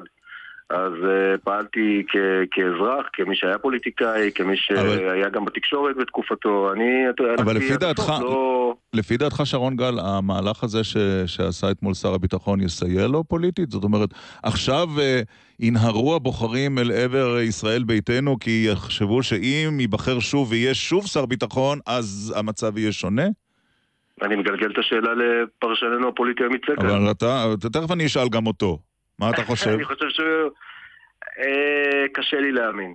קשה לי להאמין. תראו, הציבור חכם. הוא מבין מה, מהו מהלך פוליטי ומהו מהלך ערכי ומהו מהלך ציני וגם אה, קשה לקבל אה, אמירה של הייתי ולא השפעתי ולכן החלטתי לקום וללכת. ומצד שני, תשמעו, צריכים להגיד גם את האמת בבוקר שאחרי. אני חושב שאם התוצאה חלילה תהיה שתומלך כאן ממשלת שמאל, במקום מה שיש כרגע, אז, אה, אז לא הרווחנו שום דבר. אני חושב שדווקא עכשיו, אם, אם להיכנס עמוק אל תוך הפוליטיקה, לשים אולטימטום, אה, או שאני שר ביטחון או שמפרקים את הממשלה, זה דבר מסוכן בעיתוי הזה. כולם צריכים קצת לרדת מהעץ וכן למצוא את הדרך להמשיך אה, להתנהל, אבל אני חושב שבכלל צריך להגיד את האמת. יש, אה, אני חושב שהציבור הימני או הציבור המחנה הלאומי, אה, בעצם בלי ללכת לקלפי, הוציא כרטיס צהוב לממשלת הימין הזאת ואומר לה, ואנחנו רואים אפקט ליברמן לצורך העניין כשלב ב... בתהליך הזה, נא לקיים את ההבטחה, נא להתנהל כמו ממשלת ימין, כן. נא לחשוב ש-400 אלף, אגב, אני חושב שהדברים שנאמרו כאן קודם בשידור הם דברים קשים, אסור להגיד אותם. של צחי נבון. 400 אלף או 500 אלף תושבי הדרום הם. בדיוק כמו תושבי המרכז. אין דבר כזה של להבדיל בין האנשים. תראו מה קורה ברחובות, תראו מה קורה בשדרות, תראו מה קורה באשקלון, תראו את, ה, את התגובה האותנטית, את הכעס של האנשים שמרגישים שהם לא מקבלים את מה שהם צריכים להרגיש. חייבים לשנות דיסקט וחייבים להתנהל בצורה אחרת מול חמאס. אגב, אם יש משהו שאפשר לקחת מהדברים שאמר שר הביטחון אתמול, כן. הרי הסבירו לנו כאן חודשים שיש כאן עניין אסטרטגי, שהצפון אה, צריך לקבל עדיפות והכל. אני מניח שיש מאחורי זה משהו, ובכל זאת בא אתמול שר ביטחון, איש שישב בכל הדיונים, ואומר, תשמעו, יש צפון, יש דרום, יש מזרח, יש מערב, זאת לא סיבה.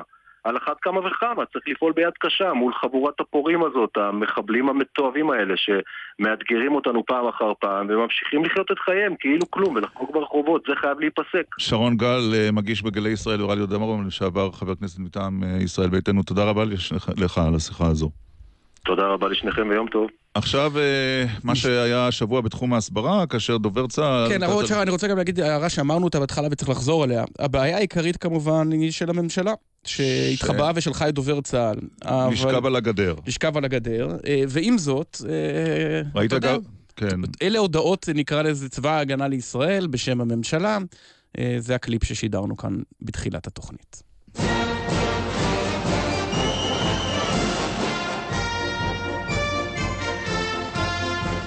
תושבי ישראל, אתם משלמים היום בעד מעשי שליטיכם ובעד דברי הרהב של אשכול ודיין ורבים.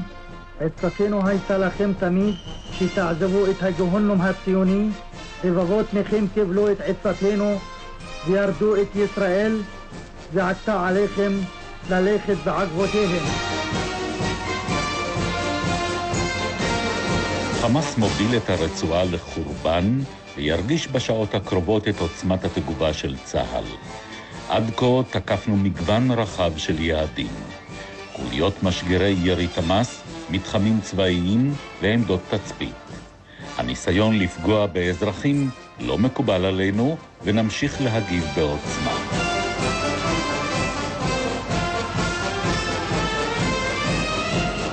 שעת החשבון, מלחמה בנים אל בנים, לזה ציפינו תשע עשרה שנים. כל ירייה ישראלית תתקל בעשר יריות ערביות.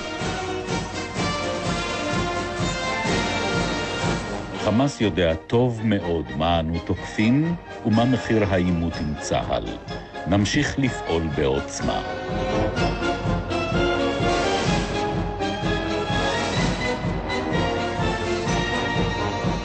תושבי ישראל, מטוסינו מפגיזים ברגעים אלה את עריכם שליטיכם הם שביקשו את המוות לכם או לעצמם והם עתה מקבלים מה שמגיע להם ואתם משלמים את המחיר. הערביים מתקדמים בכל החזיתיות.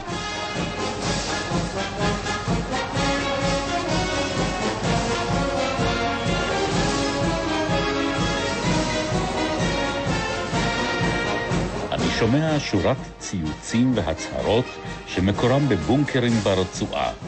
אני מציע להם להתחיל לחשוב על ציוץ שמסביר לתושבי עזה לאיזה אסון הם מובילים אותם.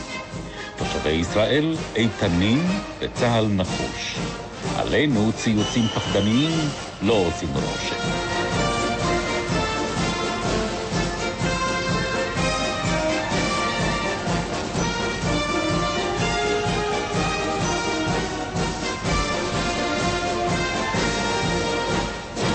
ונודה לאהוד גרף שקרא את ציוציו של אה, תת-אלוף אה, רונן מנליס, אה, דובר צה"ל. שכאמור, שכאמור השאירה אותו, בסוף. כן, איתנו שתיים.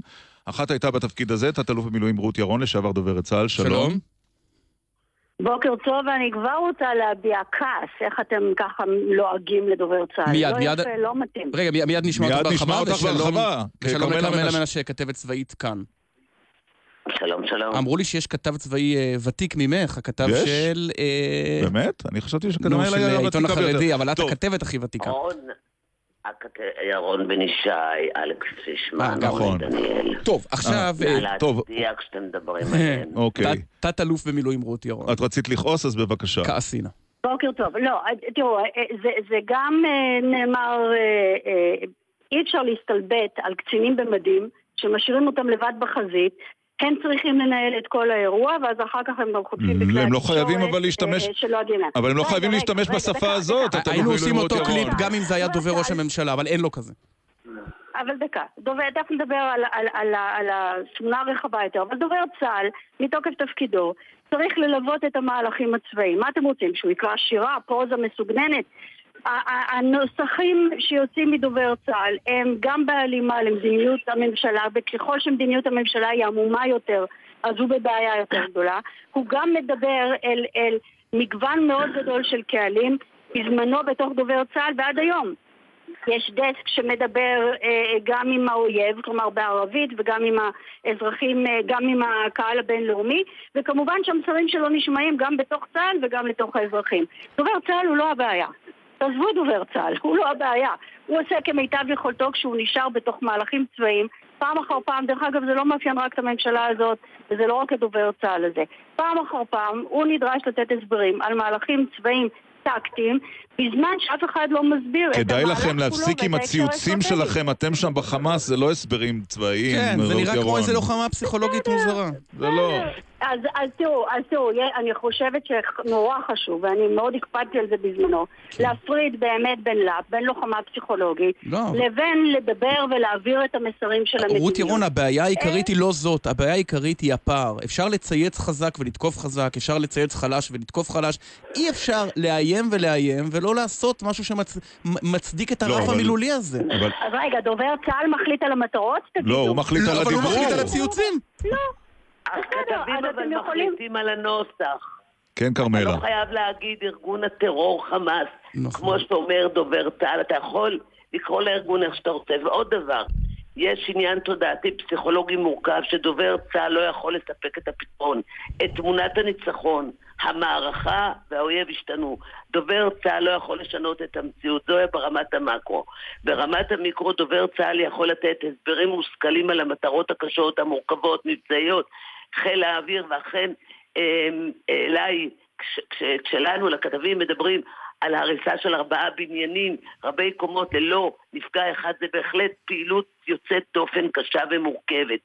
דובר צה"ל לא יכול לשנות את המציאות התודעתית, המודרנית, והוא נגרר באמת לאיזו רטוריקה שאני חושבת שהיא מיותרת. במערכה התקשורתית יש להם יתרון, כי זה בסופו, כי בסופו של דבר, בתקשורת הבינלאומית, ישראל לעולם תישאר אבל החזק- כרמלה, הבעיה- אה, הבעיה. הטענה- שלנו איננה כלפי ההודעות של דובר צה"ל באנגלית. הטענה היא כלפי ההודעות של דובר צה"ל בעברית. אגב, יש הבדל מאוד משמעותי. אנחנו אה, השמענו כאן את הדברים שהם אמרו בעברית.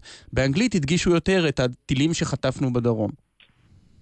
כן, אבל עמית, עמית, למה, למה אתם מפנים? זו שאלה מאוד חשובה, השאלה שאתם מפנים. תעזבו רגע את, את, את הנוסח, בסדר, אפשר להגיד, הפלטפורמה של טוויטר או הפלטפורמות האחרות מבקשות כמעט את הנוסח, את הרטוריקה הקטנה הזאת, ועדיף להימנע ממנה. עם זה אני מסכימה. אבל בסוף הסוגיה המהותית היא, כשישראל יוצאת למהלך צבאי כלשהו, כלשהו, ובעיקר מה שקורה פה עכשיו שבעה חודשים, או ביתר שאת מה שקרה השבוע. מי מדבר על זה? מי מסביר את ההקשר הרחב יותר? כן, אבל השאלה היא, רות ירון, את את מעלה שאלה? מצוינת, את מעלה שאלה מצוינת, האם לא תפקידו של דובר צה"ל, שמונה על ידי הרמטכ"ל, או לא של רב-אלוף גדי איזנקוט, לבוא לשר הביטחון שהיה בתפקידו, ולומר לו, אתם מצפים פה מקצין במדים לדברר את מדיניות ממשלת ישראל, וזה איננו תפקידו, זה. איננו תפקידו, תפקידו לדברר. את צה"ל, ואתם גוררים אותו למחוזות שאתם לא רוצים שהוא יהיה לא בהם. חושבת... תקשיב ירון, אני יכול כן. להיות יכול שהוא רק עושה שנייה, את זה. כרמלה, רק לא, שנייה, כרמלה. משפט אחד, יכול מאוד להיות שהוא עושה את זה. אני יודעת דבר אחד, שפעם אחר פעם דוברי צה"ל לדורותיהם, ולצערי הנלס עכשיו הוא, זה במשמרת שלו, מחכים ומצפים שיהיה דובר ממשלתי שידבר על מדיניות הממשלה ויעמוד בפני השאלות שלכם הכתבים וייתן תשובות. בסוף משאירים אותו, מפקירים אותו לבד, ואז אומרים למה הוא לא נותן את התשובות הנכונות. כרמלה, מה רצית לומר? איפה פורום מטה הסברה? רציתי לומר דבר יותר רחב, שהציבור בישראל במלחמות האחרונות רוצה תמונת ניצחון ולא מקבל, ולא יקבל את זה, כי המלחמה המודרנית, זירת הלחימה המודרנית, שונה. היא לא תיתן את תמונת הניצחון, הם לא יגיעו לאותה הכרעה, כי אתה לא מתמודד עם צבא, זה לא ששת הימים כובשים ושמים את הדגל. ואין תמונת ניצחון, מה ישימו? את כיבוש עזה? לא, כרמלה, אני חולק עלייך, אבל הציבור בישראל רוצה שיגידו לו את האמת. תראי, אחרי צוק איתן שנגמר בצורה חמוצה, הציבור בישראל או, אה, עשה קרחצים, אבל בסופו של דבר אה, אה, אה, קיבל את העניין. אנשים רוצים שיגידו להם את האמת, הם לא רוצים אה, את כל ההתלהמות הזאת. אבל עמית, אבל אני אה. הציבור, הציבור רוצה את האמת, אבל הציבור לא מקבל את האמת מאף אחד, כולל לא מראש הממשלה וכולל לא משר הביטחון. נכון, אני מזכיר שעל הפסקת האש הפסקת שמענו מהחמאס. בדיוק. שמענו מהחמאס, מה היו 48 השעות האלה? מישהו יודע להסביר מה היה היעד שלהם? זאת אומרת, כל המטרה היא לתת עוד אגרוף בפרצוף, נוריד ארבעה בניינים, ואז אחר כך אנחנו חוזרים לאותו מקום. מה עושה הממשלה בין סבב אחד הממשלה? לא רוצה להגיד שהגענו להפסקת אש עם החמאס, לא ראש הממשלה ולא שר הביטחון, ואז משאירים את זה לחמאס להודיע לאזרחי ישראל מה קרה כאן. מזל שהחמאס מודיע. מזל שהחמאס. מודיע. במקרה, כן, במקרה זה נכון. כן, כרמלה. מדברים על אה, כישלון או ניצחון של צה"ל במערכה. זה לא פעם ראשונה. הצד השני, כשרואים את התמונות בסבב הלחימה בעזה, את uh, ה... שבעזה חוגגים בשדרות מפגינים, זה ניצחון. אה, שורפים צמיגים, זו התמונה שמסיימת מערכה.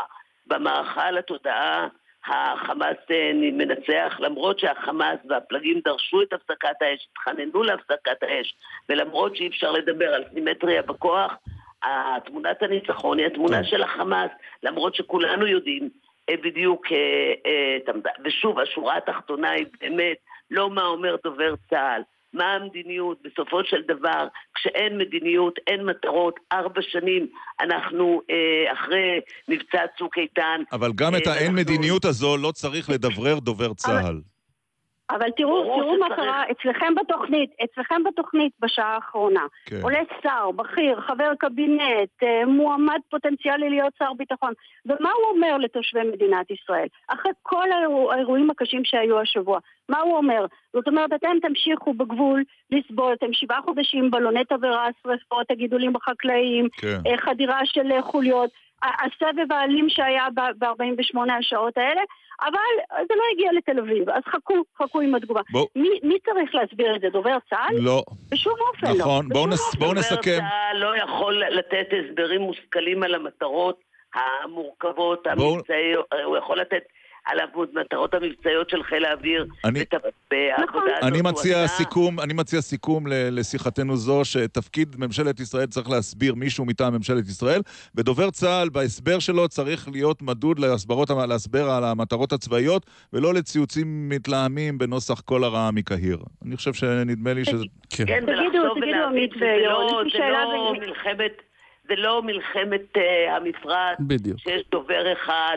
ויש גלי צה"ל וכל ישראל הם מאוחדים. לא, זה ויש, עידן אחר. אה, טוב. לא זה לא העידן הזה. זה כבר לא העידן הזה. נכון, אין- פשוט לא העידן הזה. אבל רשתות ועמית, אתם, אתם, יש לי שאלה אליכם, פרשנים פוליטיים בכירים. כן. אה, ראש הממשלה, שכל סביבתו מעורבת בפרשת אה, הצוללות, והוא לא ידע, יהיה אחראי, יהיה גם שר הביטחון, אז כמה צוללות יהיו לנו בסוף? האמת זאת חידה מתמטית מעניינת. אנחנו אגב, כשאני נחשוב שומע את זה. הטקסט הזה, שלח לי מא- שלח לי מאזין ששאל האם זה נכון שאת מצטרפת לבני גנץ. אה, זה נכון שאני חלק ממפלגה פוליטית אה, שתרוץ אה, בבחירות. הקרובות תהיינה מתי שתהיינה, איזו? הכי? ישראלי. הכי ישראלי של מיכאל ביטון. מפלגת הכי ישראלי. של עדינה בר שלום ושל מיכאל ביטון. ואולי בני גנץ יעמוד בראשה. טוב, אולי אתם הוא, או רוצים אולי לשאול מישהו אחר. לא- כרגע אוקיי. אנחנו רצים באופן עצמאי. טוב שהוספת את הגילוי הזה, רות. ירון, תת-אלוף במילואים לשעבר דוברת צה"ל, וכרמלה מנשה, הכתבת הצבאית של כאן. תודה רבה לשתיכן. תודה רבה. תודה רבה. נחזור לפוליטיקה, עמית? כן, שלום לחבר הכנסת איתן כבל מהמחנה הציוני. שלום וברכה. ארזת לבד? אה, לא, עוד אשתי לא. עזרה לי. יפה, אה, אני- אני ברשותכם רק חייב להתחיל. בטח. הקשבתי לצחי הנגבי, ואי אפשר להתעלם, באמת, איש אה, שאני מאוד מעריך ומוקיר, שדיבר שישראל הכילה את העובדה שהחמאס ירה רק לעבר עוטף עזה. ואני רוצה לשלוח אותו למסכת סנהדרין, שכתוב שם, מאי חזית דדמא דידך סומק תפי.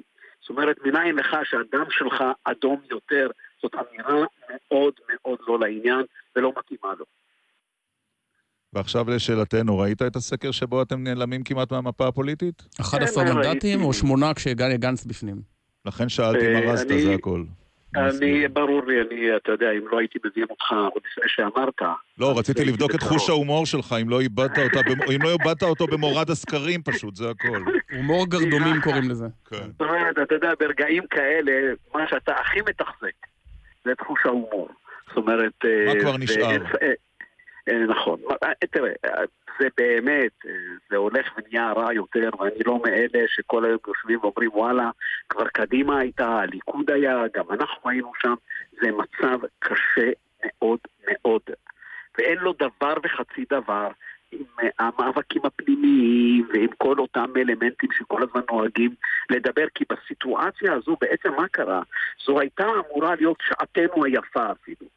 דהיינו, דווקא בעת הזו, כשהימין נמצא במצב לא פשוט, דווקא באותו מקום שבו הוא אמור להיות הכי חזק, נושא הביטחון, ואנחנו לא מצליחים...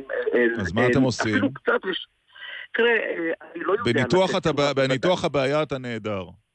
אתה יודע, קודם כל, אתה צודק, אני גם מודע לעובדה הזו, ואני מעדיף להיות, אתה יודע, בעת הזו אה, זהיר. אלה ימים לא פשוטים, גם למפלגת העבודה, ואת הפתרונות אני יכול לומר לך איך אני רואה, ואני כבר התבטאתי בעניין.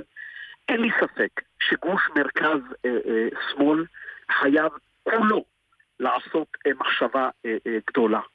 כי אם אנחנו נמשיך כך, למרות כל מה שקורה בימים אלה בימין, ונראה כאילו הוא נחלש, כי בסך הכל הכללי, מי שסופר את המנדטים וסגל אוהב מאוד לעשות את זה, יראה שבסך הכל הכללי אין כמעט נכון, תזונה בין, שני, בין שני הגושים. ולכן, כדי לייצר מצב, צריך שכולנו נאפסן את האגו שלנו, ולראות מי מתוכנו יש לו את היכולת להוליך מהלך שייצר מחפץ פעמיים. כן. פעם אחת בתוכנו, בתוך הגוף, ופעם שנייה להיות אלטרנטיבה. אני לא הרמתי את הידיים מהמחשבה... לא, שאפשרי. אגב, אגב, איתן כבל, אם, אם קוראים את הנתונים, גם בשיא אה, כוחו של הימין, כשבני גנץ מצטרף, גוש הימין הגדול, כולל ליברמן המתפטר, 62 מנדטים. זאת אומרת, זה לא אירוע מופרך שהשמאל מרכז יחזור, השאלה היא רק בהנהלת מי? אבל אתה זוכר, יש פה שני דברים. קודם כל, אם אתה, יש כוח מרכזי שמוביל, ומצליח להוביל גוף חזק וביחד, תזכרו שיש, לא כולם בימין ששים ללכת בוודאי בעת הזו עם נתניהו. זאת אומרת, יש מפלגות שבנסיבות מסוימות יכולות לבוא ולומר, יש כללי משחק חדשים בתור גוש המרכז-שמאל, ואם זה הוא האיש שהוביל הגיע וקיבל את המנדטים, את ה-20 ו... Mm-hmm. אפשר לייצר קואליציה אחרת. וזו, בראשות? זה המהלך אשר עכשיו, אנחנו צריכים אוקיי. להוביל. טוב, עכשיו לסיום, חבר הכנסת כבל, הערכה קצרה ותשובה קצרה. אבי גבאי יעמוד בראש המחנה הציוני בבחירות כאשר תתרחשנה? זאת אומרת, גם את השאלה הזו הנחתי, התכוננתי לה על הקווים. כן, ו? אה, ואני, אין לי שום כוונה. אבי גבאי, כמו שאנחנו אומרים בחדרי הלבשה, נבחר, אה, ונבחר באופן חוקי. תשמע, אני לא רואה אבל... גם מצב חוקי שהוא יכול אה, לא להוביל את מפלגת העבודה. כן, אבל העבודה יכולה לא להוביל את הגוש. אפשר לחבור ואז הוא לא בראש. אה, אני אמרתי את עמדתי, וכמו שנאמר, אה, הבנתם את פרשנותך. הבנו את פרשנותך. אנחנו הבנו ואנחנו נשוב וניוועד כאן בעתיד. אה, איתן כבל, תודה רבה לך. בשמחה רבה. טוב, אה, הרבה מאוד תגובות יש הנגבי, הנגבי, הנגבי. השר הנגבי שוב מפציץ בכותרת. כן. אנחנו נשמע... עוד לא התחרטנו על ראיון איתו. לא, לא, לא, עם השר הנגבי בהחלט. נשמע תשדירים. ואה, ורק ואז נדבר על הסיכויים שגוברים לבחירות, כך זה מסתמן כעת. אוקיי, אז uh, נדבר, וגם היו בחירות, ויש לנו שני ראשי ערים. אה, נכון. כן, כן. אום אל-פחם ומעלות תרשיחא. מעלות תרשיחא, מיד. מירי רגב. כן, שרה, ראש הממשלה לשעבר? הייתה בשבוע שעבר ראש הממשלה בפועל? יום אחד, לא? היא פרסמה הודעה נגד צחי הנגבי. צחי, ידידי, טעית. היא כותבת, דין שדרות כדין תל אביב. כן. טוב. טוב, וזו לא התגובה היחידה, יש המון תגובות על הדברים של השר צחי הנגבי. כמו שאנחנו מכירים את השר הנגבי, הוא לא יחזור בו מהדברים לא, שלו. לא, לא. השאלה היא מה יגיד נתניהו, נכון? מעניין. אה, אם יגיד. אם יגיד, יגיד. כן. ככה אני מאמין. טוב. אה, היו בחירות השבוע. כן, מי זוכר? ראש העיר הוותיק ביותר, מי זוכר, נכון, מאז התפטר שר ביטחון, והייתה הפסקת אש. שלמה בוחמוט אה, היה שיאן.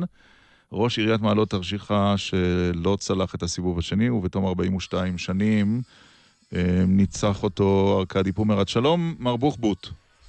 שלום לך, ירון, שלום לך. יכול להיות שפשוט לא פרשת בזמן?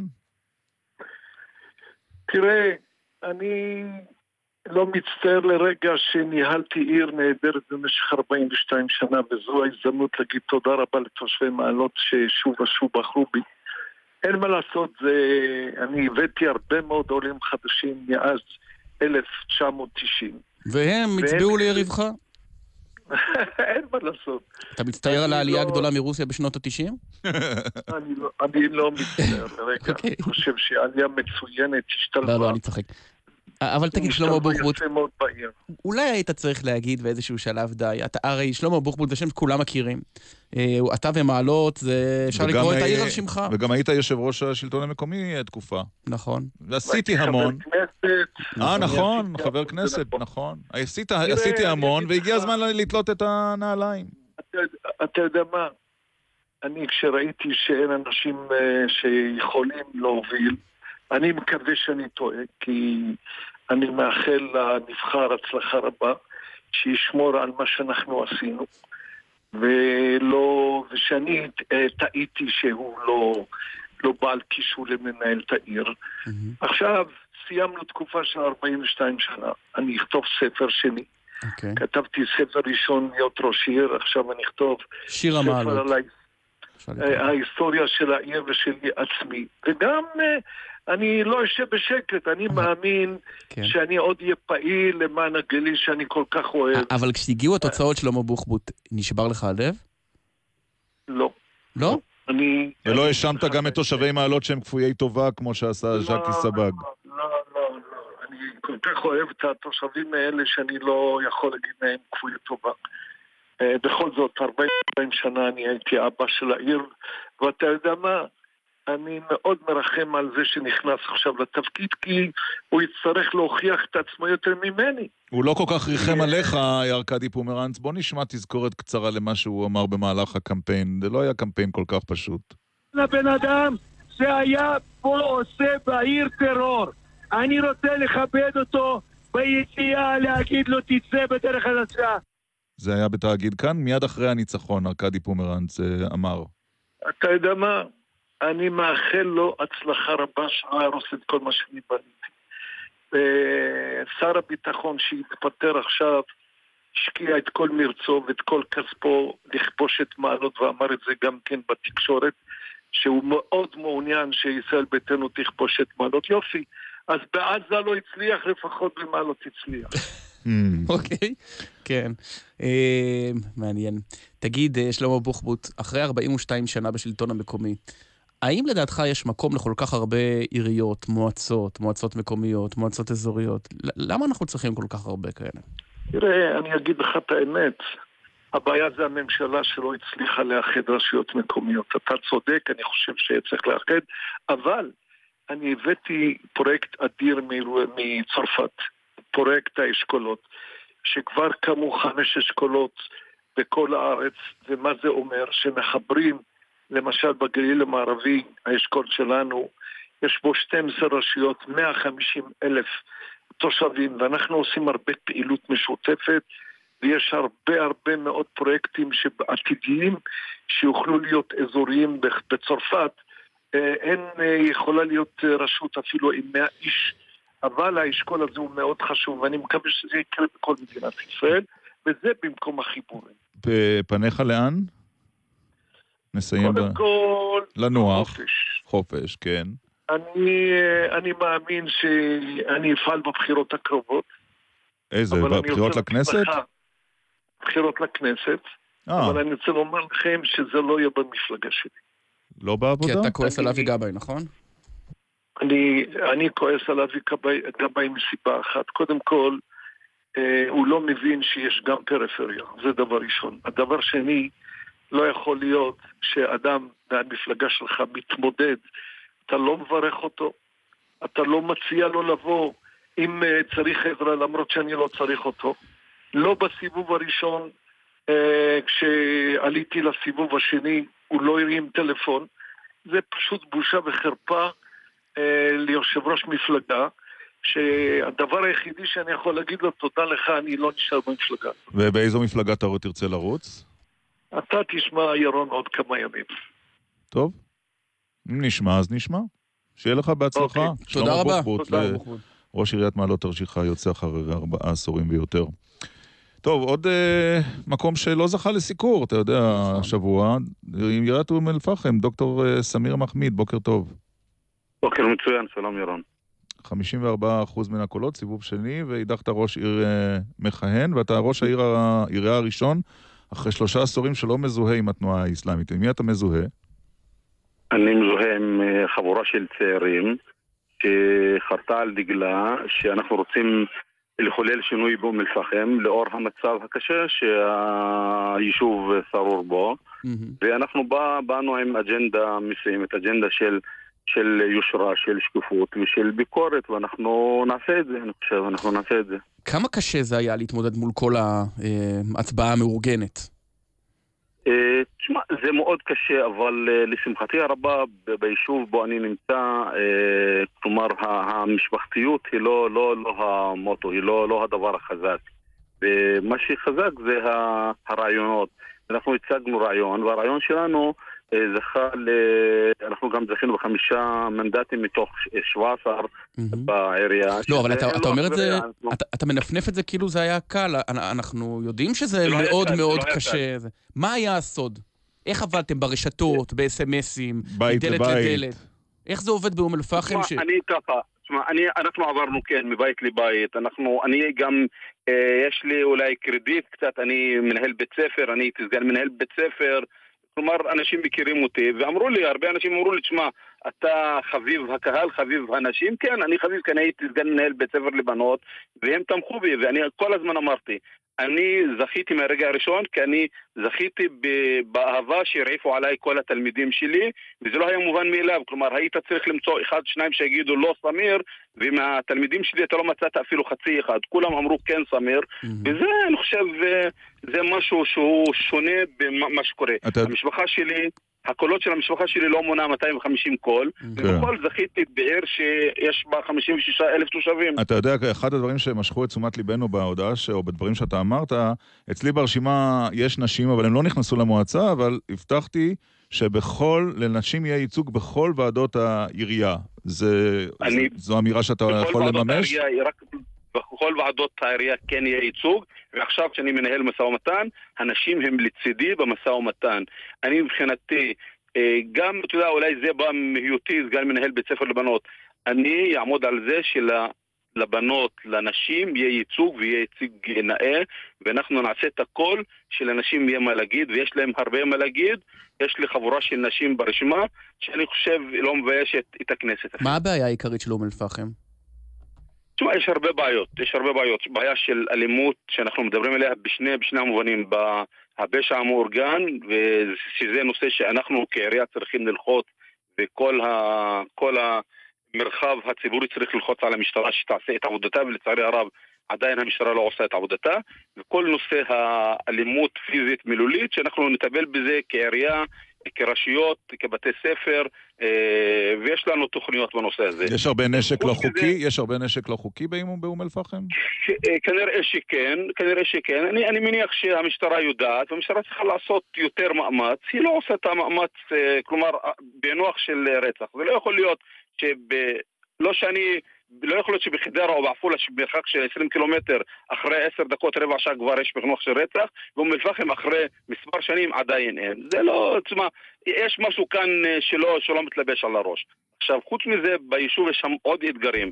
יש אתגר של חזות העיר, ולכן אני אמרתי, אני הצהרתי, שאני אקבל על עצמי את התיק של בני העיר ולא תיק חינוך שזה קרוב לליבי.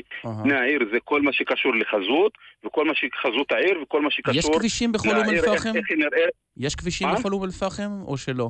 יש כבישים בכל אום אל-פחם, אבל אין, יש מקומות שאין, אתה יודע מה, אני, אני במערכת הבחירות הזאת, אני אמרתי שאני מודה לאנשים שהרעיפו אהבה, אבל גם שנתנו לי להכיר את היישוב מבפנים.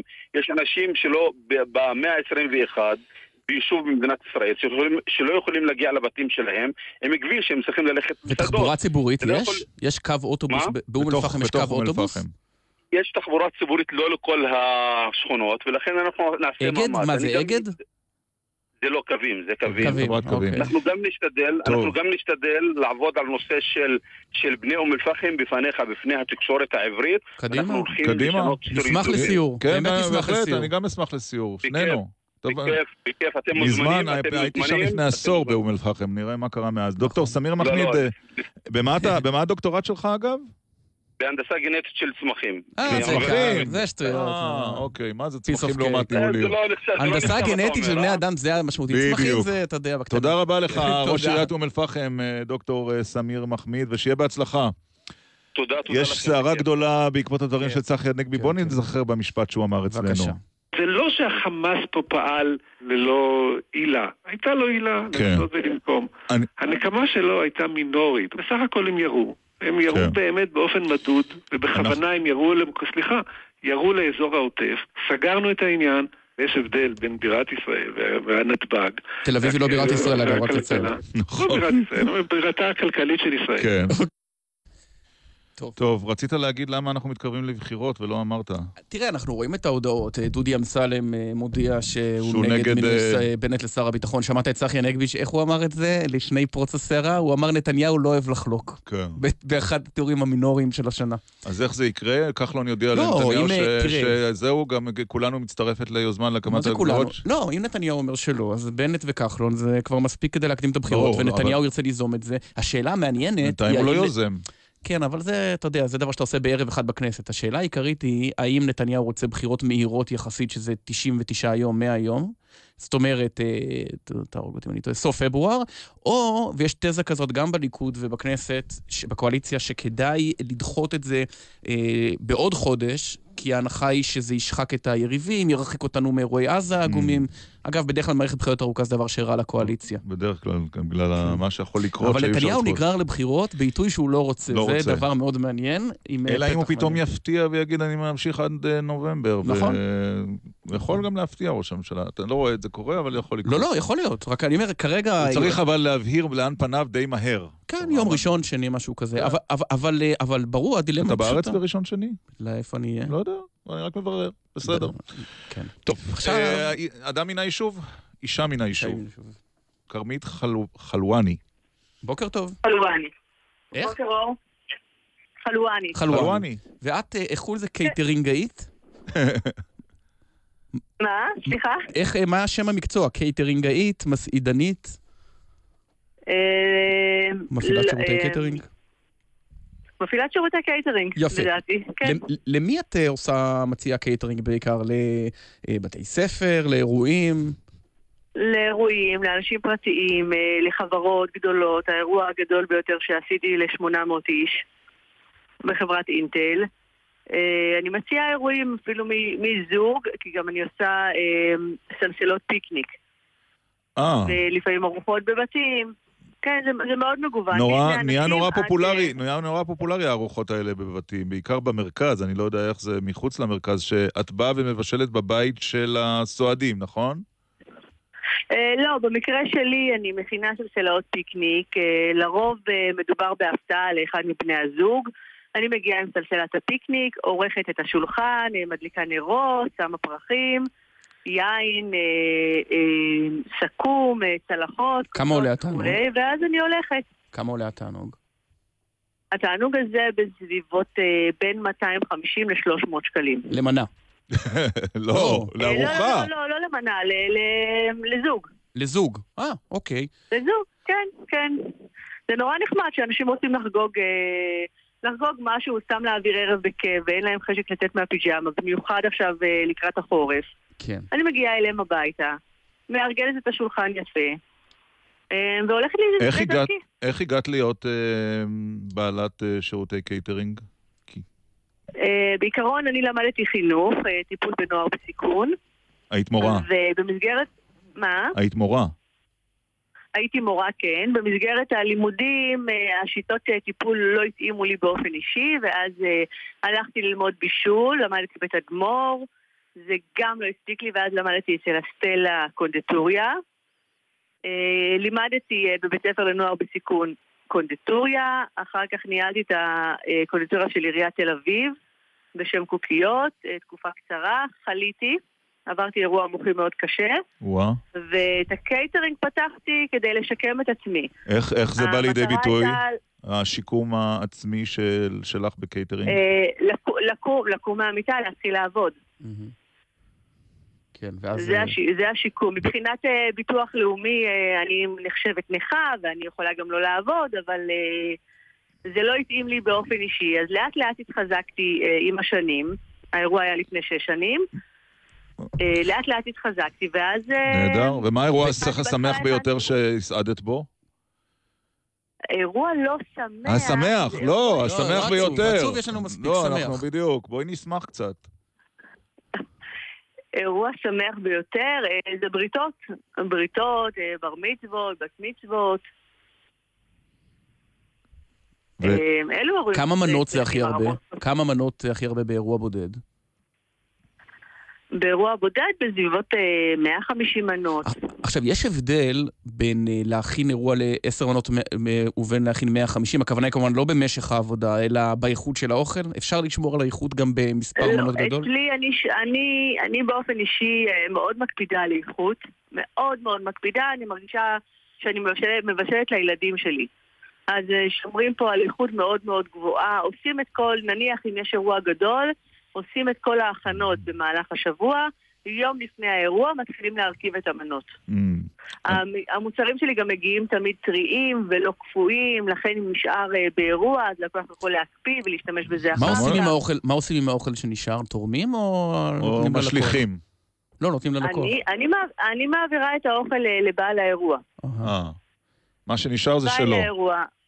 מה זה שלו, כן, בוודאי. ומה קורה הוא כשהכנת... שילם, הוא שילם על המנות המסוימות, וזה שלו, זה לא קרה, שלי. קרה פעם שהכנת פחות מדי, והמספרים שניתנו לך לא היו, ופתאום נגמר האוכל, המגשים, הצלחות היו ריקות, הגיעו אנשים?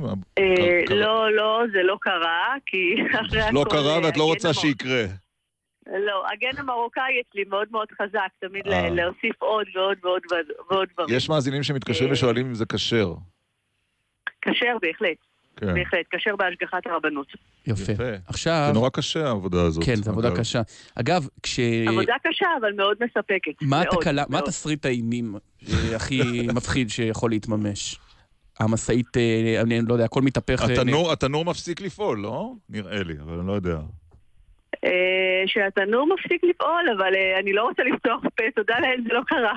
אם לא, אז מקסימום אני יכולה אה, לאפות בבית, אבל יש לי שני תנורים. לפני שבוע, תרחיש האימים, אה, התקלקל לי המקרר. וכל. המקרונים, וכל הפחזניות, קרוב ל-300 פחזניות. וואו. אה, דיכאון. התקלקלו לי, כן. אוי ואבוי. אבל אני, מתגוררת ביישוב מקסים. ליל המקרונים. ליל המקרונים אפשר לקרוא לזה. ממש, ממש, ליל המקרונים. איפה את מ- מקרונים, אגב, אני מכינה רק בלילה, אז... אה, גם אני, גם אני מקפיד. ביום זה פשוט יוצא מרקם קצת אחר. אתה אוכל בלילה, לא, מקרונים, זה אתה מתכוון, אתה של מתבלבל. אני אוכל. להכין ביום זה טעות של חובבנים. אה, הבנתי. אמ, רק בלילה, רק בלילה נכון, נכון, וזה כואב שאנשים לא. מבינים את זה, את יודעת, כרמית. איפה את גרה? בצור יגאל. והשכנים מכרים גם אה, נעזרים בשירותי הקייטרינג, או שזה זה לא קורה? בוודאי, כן? תמיד נעזרים. ל- לכל מקום שאני מגיעה, אני חייבת להגיע עם... אה, משהו. עם. את חבל שלא הזמנו? אותך לאולפן. את. מבשלת בבית או בעלך? לילדים. אה, אני. מבשלת. Mm, לא לא. לימדת אותו. הילדים שלי אבל אוכלים אוכל מאוד פשוט. חביתה וסלט. כן. אה, לא, בעיקר הבן הבכור שלי הוא אוטיסט, אז אה, ה- ה- התפריט שלו מאוד מצומצם. זה פתיתים. זאת אומרת, הם לא אוכלים, או שהם יכולים לאכול גם מקרונים, שאוכלו בלילה.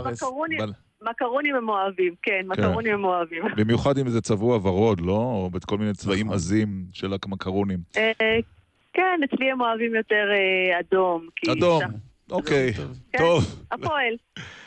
כרמית חלו- חלואני, אה, שמחנו לדבר איתך. שמחנו לדבר איתך. רק בריאות, רק תודה בריאות רבה, ואושר. גם אני שמחתי. זהירות על. המקרר. תודה רבה. להתראות. לסיום, לסיום. בחרנו שיר לכבוד... זה אה, צחי הנגבי. כן, הנה, עומר להדיח אדם. אותו בקואליציה. לכבוד הבירה של ישראל. כן, הבירה הכלכלית, הכלכלית. אילן ליאור ערך אותנו. בירושלים צביקה אליהו. שירה עזרף ואילנה בנימין הפיקו. כאן אפרים קרני, א' ק'. יובל. נפתלייב על הדיגיטל. ומיד אחרינו ניצן הורוביץ, יועז הנדל, אה, ואנחנו נהיה כאן בהרכב מלא בשבוע שבוע הבא, הבא. אנחנו אולי מקווים. ש- בבחירות. להתראות, אה, ירון. נכון, להתראות, סוף שבוע שבת רגוע. שלום. ביי ביי. היא מרגישה שנפתח לה מזל פגשה אחד גבר גבר ורז'ל והיא תלחש לו, מה היא תלחש לו? קח אותי על הגמל I'm your beauty,